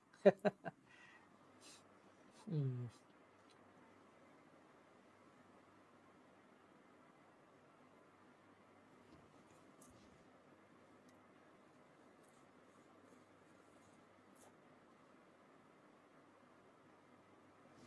เอายังไงดีอะแล้วดิน วันนี้เงียบเลย คนเข้ามาฟังเยอะแต่ไม่มีใครขึ้นมาถามอะไร นั่นน่ะสิ คิดว่าจะต่อท่อนหลังดีไหม เอาให้จบไปเลยสัปดาห์หน้าจะได้ขึ้นข้อสองนะอาจารย์ครับ อ่าโอเคอัสมีสคลานมุขึ้นอะมาลัยกุมอะลัยกุสสลามอะเราะห์มะตุลลอฮ์เอ่อผมมีคำถามนิดนึงไม่รู้ว่ามันคลาดเคลื่อนหรือเปล่าอ่าได้ครับ ที่เกี่ยวกับ มีเหมือนบอกว่า ตอนที่เอ่อ ที่อียิปต์อะครับที่เขาที่เขาจมน้ำอะอืมชื่ออะไรนะฟาโรห์เหรอฟิรเอาอืมอ่าครับครับฟาโรห์อืมแล้วแล้วมันมีตอนหนึ่งอะเหมือนอาจารย์ใน youtube ผมดูเขาบอกว่า ตอนตอนที่ตอนที่ฟาโรห์เขากำลังใกล้จะตายอะอืมเขาเหมือนชาฮาดะใช่ไหมฮะ เขาเขากำลังเขาเขาจะชาฮาดะใช่ไหมฮะอ่าเขาจะชาฮาดะห์แล้วก็มาลาอิกะห์นี่พยายามตะกิดใช่เอ่อพยายามจะเอาเอาดินอ่าเอาดินอุดอุดปากปากอะไรใช่ไหมฮะอืมอืมอืมอ่า เออผมแล้วแล้วผมก็ก็ฟังมาแล้วเขาเหมือนบอกว่ามาลายกามทำตามคำสั่งอัลเลอฮ์อย่างเดียว ผมก็เลยสงสัยว่า เอ้ย อันนี้มันมันยังไง เอ่อมันมันอย่างนี้อะครับ เอ่อเรื่องนี้เนี่ยบรรดานักวิชาการได้อธิบายไป แล้วค่อนข้างต้องระมัดระวังนิดหนึ่งเนื่องจากเอ่อบรรดาอุลามะได้กล่าวกันว่าประเด็นปัญหานี้เป็นประเด็นที่ไปถกเถียงลึกๆ ก็ไม่ได้ก่อประโยชน์อะไรกับตัวมนุษย์อ๋ออ่าเพราะว่าเราจะไม่ได้ถูกสอบสวน จากอัลลอฮ์ว่าตกลงมาเลาอิกาเนี่ยเขามีมีเจตจำนงในการเลือกได้ไหมแต่ถ้าจากการที่ประมวลหลาย ๆ หลักฐานเข้าด้วยกันเนี่ยอุลามะจำนวนหนึ่งก็อธิบายว่าบรรดามลักของพระองค์เนี่ย ได้ถูกสร้างให้มีความรู้สึกที่สามารถคิด สามารถประสงค์ได้ในระดับหนึ่งเหมือนกัน แต่เป็นการประสงค์ที่ไม่เป็นเรื่องของการฝ่าฝืนอัลลอฮ์นึกออกไหมครับ ครับเป็นการประสงค์ในในในลักษณะที่ไม่เป็นการฝ่าฝืนอัลลอฮ์สุบฮานะฮูวะตะอาลาคือจะต้องจะต้องมีความรู้สึกนึกคิด ก็อย่างที่กุรอานได้เล่าอะว่าตอนที่อัลลอฮ์เนี่ยทรงดำรัส กับบรรดามาเลาอิกะของพระองค์ว่าพระองค์จะสร้างมนุษย์ขึ้นน่ะบรรดามาเลาอิกะเนี่ยได้ถามอัลลอฮ์ได้ทูลถามไม่ใช่ไม่ใช่ค้านนะไม่ใช่เถียงนะ แต่ได้ถามเพื่อต้องการรู้ถึงฮิกมะของพระองค์ ว่าพระองค์สร้างมนุษย์มาเนี่ยแต่มนุษย์เนี่ยจะมีการฆ่าล้างเข็นฆ่าบนหน้าแผ่นดินแน่เลยเนี่ยอะไรคือฮิกมะในการสร้าง ซึ่งตรงนี้ก็เป็นหลักฐานที่ชี้ว่า บรรดามาลิกะ ของพระองค์เนี่ยมีอิรอดะห์อิรอดะห์คือมีประสงค์อยู่เหมือนกัน มีความมีความคิดที่สามารถประสงค์สิ่งหนึ่งได้ แต่สิ่งนั้นจะไม่เป็นการฝ่าฝืนอัลลอฮ์อะนึกออกไหมครับ ก็อย่างเช่นหะดิษที่พูดถึงมาลาอิกะห์สองท่านที่กำลังจะตัดสินว่าชายคนหนึ่งอะที่ฆ่าคนมากี่ศพละจำไม่ได้ละอ๋ออ่าครับชายที่ฆ่าคนมากี่ศพแล้วใครจำได้มั้งเก้าสิบเก้าไหมเก้าสิบเก้านะ ถ้าจำไม่ผิดนะ แล้วก็กำลังจะถึงศพที่หนึ่งร้อยอะแล้วมาเลายกาทั้งสองท่านนี่ก็เอ่อมองคนละแบบ ท่านหนึ่งมองว่าคนนี้ต้องเป็นชาวนรกใช่ไหมอ่าคนนี้ใช่ครับมองว่าอีกคนนึงต้องเป็นชาวสวรรค์นี่ก็เป็นหลักฐานหนึ่งเหมือนกันที่ชี้ว่าบรรดามาเลายกาเนี่ยมีมีการคิดได้มีการรู้สึกได้แต่การคิดของเขาจะไม่เป็นในเรื่องของบาปไหมอ่าจะไม่เป็นในเรื่องของบาป ฉะนั้นวัลลอฮะอัลลัมฮะดิษที่ยกมาเมื่อกี้เนี่ย ก็เป็นหนึ่งในฮะดิษที่มาเลายกะห์เนี่ยมีเจตจำนงต่อฟิรเอาน์ซึ่งสิ่งที่มาเลายกะห์เจตจำนงมาเนี่ยไม่ใช่เป็นเจตจำนงที่อยู่บนความผิดบาปไม่ใช่ อืมครับอ๋อครับครับมันมันแวบเข้ามาเฉยก็เลยครับเฮ้ยแปลกส่วนแล้วก็ส่วนๆมันไม่เกี่ยวกับมนุษย์อยู่แล้วใช่ไหมฮะใช่ ส่วนทัศนะของอุลามะบางท่าน อุลามะบางท่านที่มองว่า อิบลิสเป็นมาลาอิกะมาก่อน แล้วก็ฝ่าฝืนอัลลอฮ์คือทัศนะนี้ถ้าถ้ายืนยันว่าอิบลิสเป็นมาลาอิกะมาก่อนเนี่ยก็จะไปยาวเลยว่ามาลาอิกะเนี่ยฝ่าฝืนอัลลอฮ์ได้นึกออกไหมเพราะว่าอิบลิสเป็นมาลาอิกะมาก่อน แล้วก็ฝ่าฝืนอัลลอฮ์ทัศนะนี้ก็จะต่อยอดไปเลยว่าบรรดามาลาอิกะเนี่ยไม่ได้มาสูมไม่ได้ถูกปกป้องให้รอดพ้นจากบาปแต่ทัศนะนี้เป็นทัศนะที่ไม่มีน้ำหนักด้วยประการทั้งปวง เพราะวันหนึ่งฮะดิษนบีเนี่ยยืนยันชัดเจน ว่ามาลาอิกะกับอิบลิสถูกสร้างมาคนละอย่างกัน มาลาอิกะถูกสร้างมาจากนูร ส่วนอิบลิสมาลาอิกะห์นี่ถูกสร้างมาจากรัศมีอิบลิสถูกสร้างมาจากไฟฉะนั้นมันเป็นมาลาอิกะไม่ได้นะครับ มันเป็นมาลาอิกะไม่ได้อ่าส่วนที่มีรายงานมาว่าสะละฟุศศอลิฮฺบางท่าน หรือแม้กระทั่งซอฮาบะบางท่าน ได้ระบุว่าอิบลิสเป็นมาลาอิกะมาก่อนเนี่ยอันนี้อุลามะ เชคยุฮนีได้อธิบายว่าไม่ใช่ทัศนะของซอฮาบะท่านนั้นจริง ๆ แต่เป็นการรายงานอิสราเอลียัตเป็นการเล่าให้ฟังว่าในกลุ่มชาวคัมภีร์เนี่ย พวกเขามีความเห็นต่ออิบลิสอย่างไร อืม ก็คือพวกพวกยะฮูดเนี่ย พวกยิวเนี่ยมีความเห็นว่าอิบลิสเนี่ยคือ angel มาก่อน คือมาลาอิกะห์มาก่อน แล้วพอฝ่าฝืนพระเจ้าก็ตกเป็นซาตาน ซึ่งอันนี้เป็นการรายงานอิสราเอลียัตเท่านั้น อิสราเอลียัตหมายถึงรายงานความเห็นของชาวยิวที่มีต่อ เรื่องราวในอดีต หรือเรื่องราวเกี่ยวกับเรื่องลี้ลับเนี่ยนะซึ่งการรายงานอันนั้นมาไม่ได้แปลว่าการยอมรับ ฉะนั้นทัศนะที่บอกว่าอิบลิสเป็นส่วนหนึ่งจากมาเลาอิกะห์เนี่ยเป็นทัศนะที่ดออิบอืมและไม่มีน้ำหนักในการยึดถือใด ๆ ทั้งสิ้นนะครับอืมและไม่สามารถที่จะเอาประเด็นนี้มาเป็นหลักฐานว่าบรรดามาเลาอิกะห์เนี่ยทำบาปต่ออัลเลอฮ์ไม่มีน้ำหนักนะครับอืมครับโอเคครับผมครับครับครับอัสสลามุอะลัยกุมคอยรอนอัสสลามุอะลัยกุมครับครับครับ อะลัยกุสลามวะเราะห์ตุลลอฮ์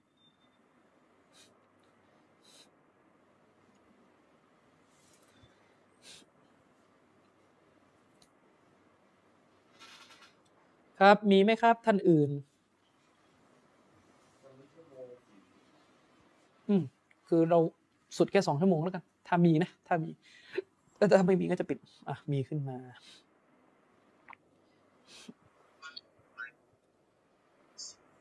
ครับอัสสลามุอะลัยกุมวะอะลัยกุมสสลามวะเราะห์ตุลลอฮ์อาจารย์ครับอืมเอ่อตะกี้นี้อาจารย์พูดถึงคนที่ไม่มีความรู้แล้วไปพูดเรื่องศาสนา ครับ ทีนี้ระยะเนี้ยผมเห็นว่ามันมีคนคนหลายคนนะนะครับ ที่พยายามที่จะพูดเรื่องศาสนาให้ ให้ให้บิดเบือนนะครับ ครับ อาจารย์ช่วยนาเสียเรื่องนี้ให้พวกเราเออคือหมายถึงว่า มีคนจะพูดเรื่องศาสนาให้บิดเบือนใช่ไหมเอาอย่างนี้ดีกว่านะ คนคนนั้นนะเราถ้าเราห้ามเขาไม่ได้แล้วอะ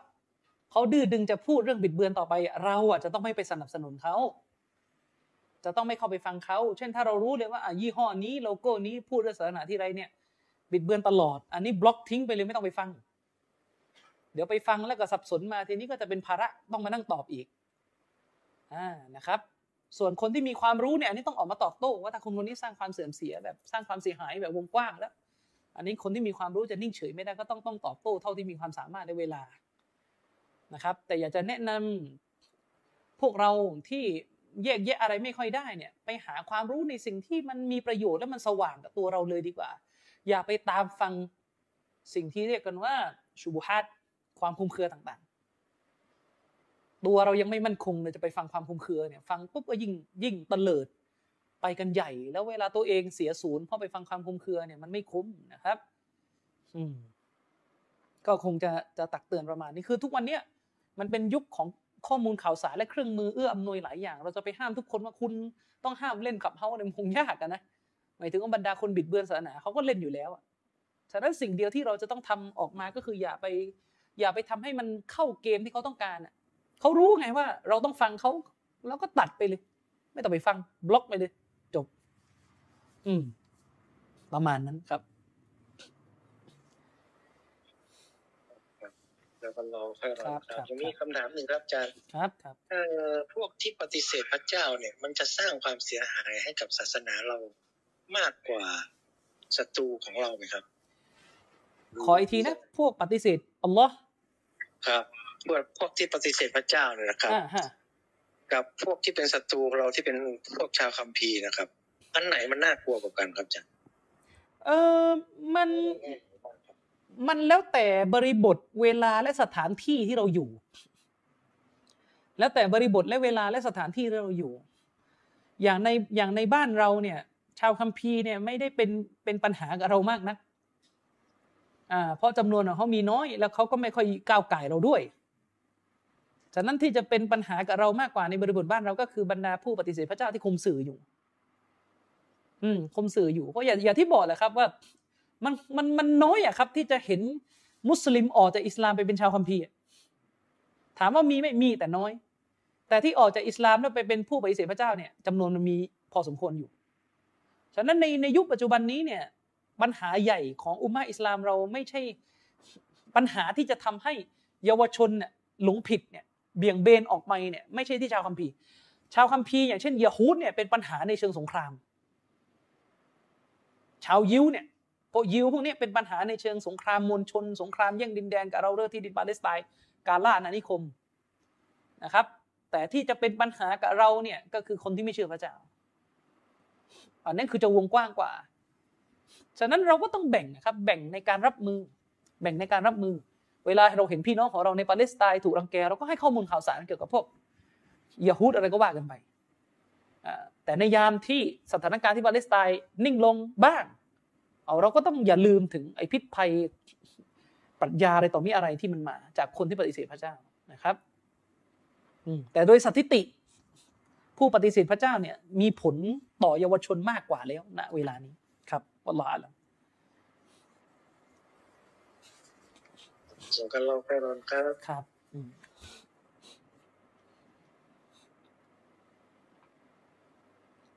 ครับท่านใด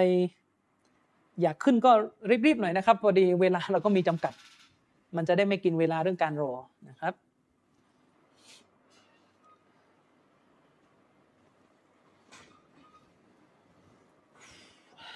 อืม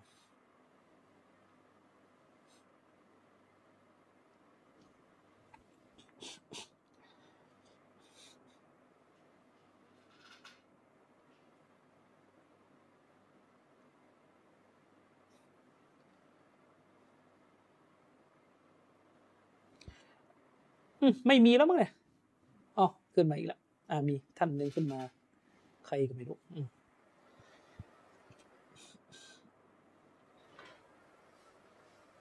อ้าวเมื่อกี้ยกมาแต่เหมือนขึ้นไม่ได้เดี๋ยว ยกมาใหม่นะครับ ท่านที่ยกมือเมื่อกี้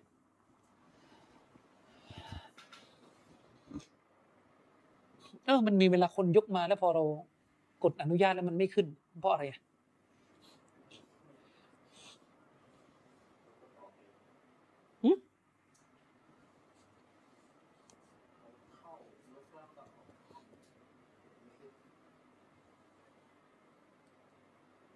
อะถ้าไม่มีผมจะปิดแล้วนะครับ อืม เพราะว่าเพราะว่าเวลารอนานๆมันไม่มันรายการมันจะค้าง อ่า มีท่านหนึ่งยกมือมานะครับเอ่ออัสสลามอะลัยกุมครับมีอะลัยคำถามอะลัยสกุอบมสถามลามอาจารย์ครับ ครับครับครับเอ่อคืออย่างนี้ครับพอดีว่าผมผมเป็นเอ่อผมทำธุรกิจส่วนตัวด้วยนะครับ จะจะรบกวนสอบถามเรื่องเกี่ยวกับ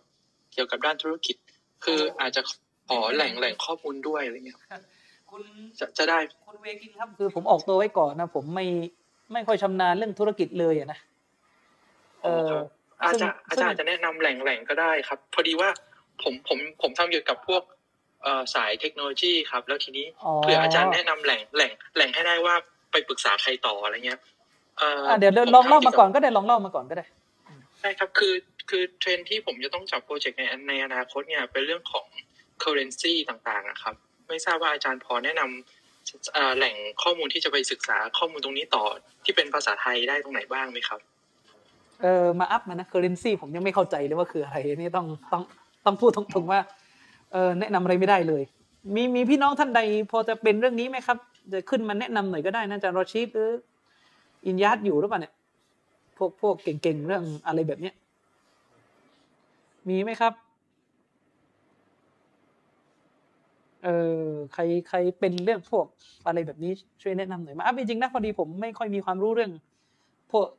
ธุรธุรกิจเลย เรียกว่าด้อยมาก ความรู้เรื่องนี้ไม่ไม่ไม่ค่อยชำนาญ อืม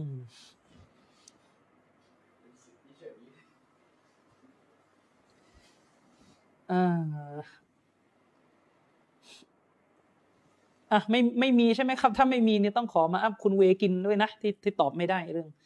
เรื่องที่ถามมานะครับ ขอบคุณมากครับผมครับครับครับอะมีคำถามจากแชทอีก เออจริง ๆอะขึ้นมาถามเองจะดีกว่า เพราะว่าเวลาอ่านแชทเนี่ยผมต้องพลิก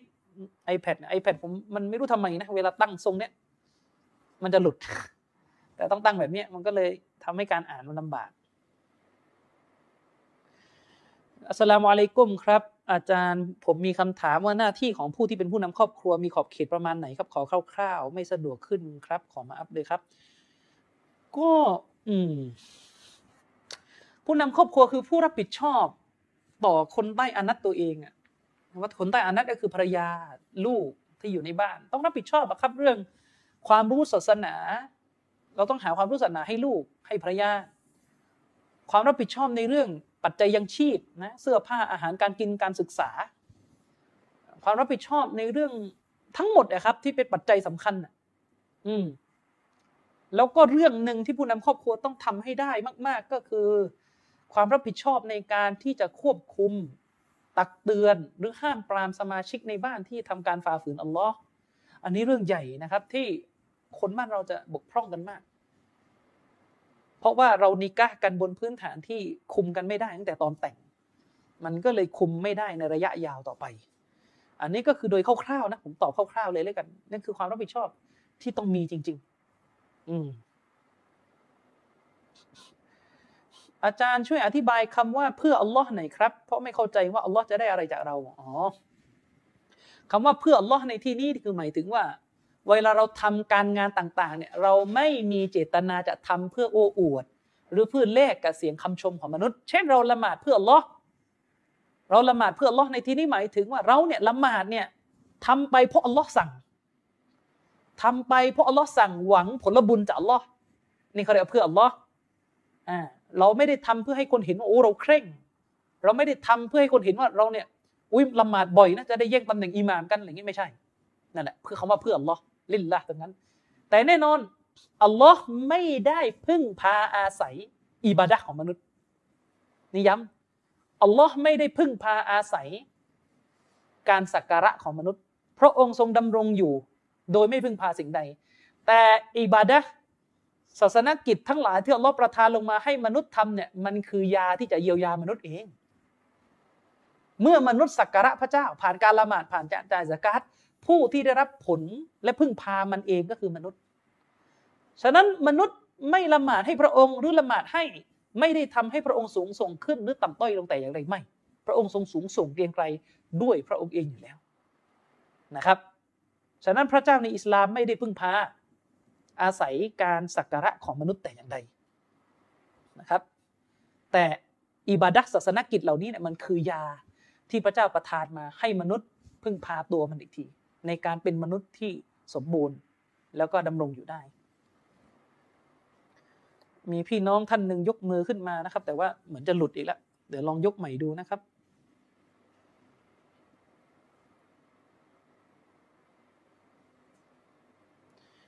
เอออะไรเนี่ยพี่น้องท่านนี้ชื่ออะไรเนี่ยถามมา การขอจากสิ่งอื่น นอกจากอัลลอฮ์เป็นชีริกเป็นเอ่อถ้าการขอจากสิ่งอื่น นอกเหนือจากอัลลอฮ์เป็นชีริกแล้วเนี่ย แล้วไปขอคนเพื่อรับบริจาคเป็นชีริกไหมเออไม่ใช่ ไม่ใช่ครับ การขอต่อสิ่งอื่น นอกเหนือจากอัลลอฮ์จะเป็นการตั้งภาคีเนี่ย ไม่ใช่ว่าทุกเรื่องแต่จะมีเงื่อนไขสี่ประการนะครับหนึ่งหนึ่ง สิ่งที่ขอเนี่ยต้องอยู่ในความสามารถที่สิ่งสิ่งนั้นมันทำได้ ถ้าขอขอเกินความสามารถทางธรรมชาติเนี่ย อันนี้ตั้งภาคี เช่น คุณมาขอให้ผมเนี่ยช่วยทำให้ฝนตกลงมาหน่อยนี่ตั้งภาคีเลย เพราะผมทำไม่ได้นะแต่บอกว่าเอามาขอให้ผมปะยางเลยนี่อันนี้ไม่ไม่ตั้งภาคีผมว่า ผมทำได้เข้าใจไหมครับ ฉะนั้นข้อที่หนึ่งก็คือ กุดรอผู้ที่ถูกขอช่วยอะจะต้องมีความสามารถในสิ่งที่เขาขอ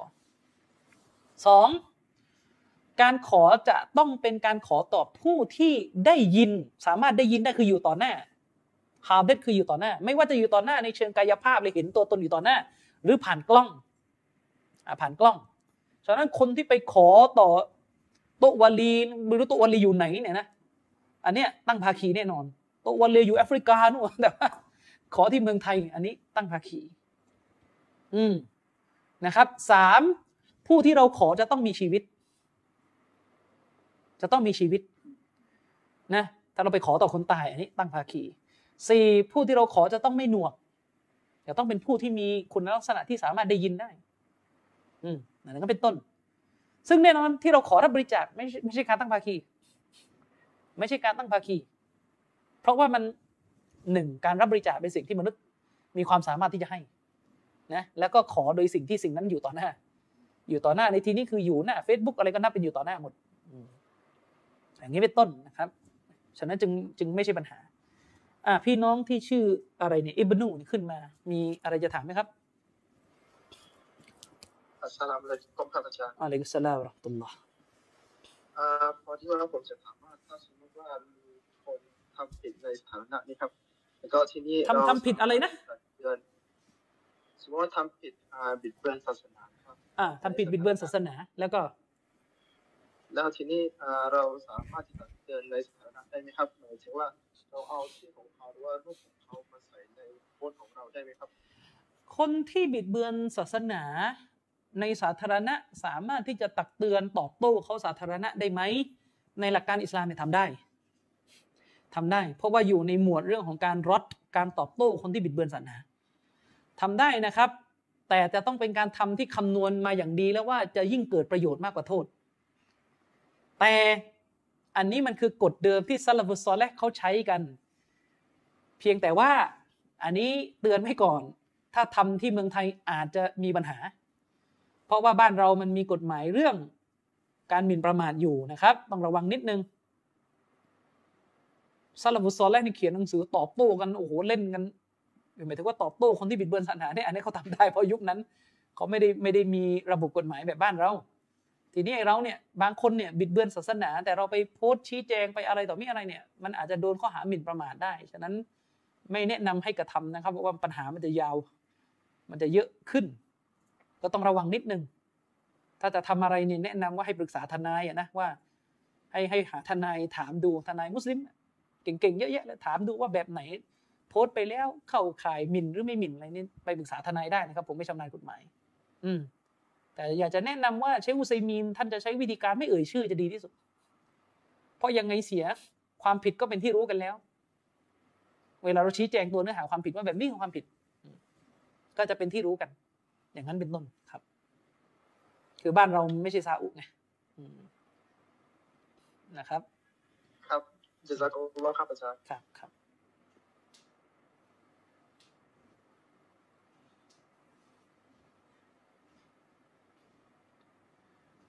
เออ พี่น้องที่ส่งข้อความมานี่ขอความกรุณานะอย่าอย่าอย่าส่งมาดีกว่า เพราะว่าผมไม่สะดวกจะอ่านและตอบนะครับ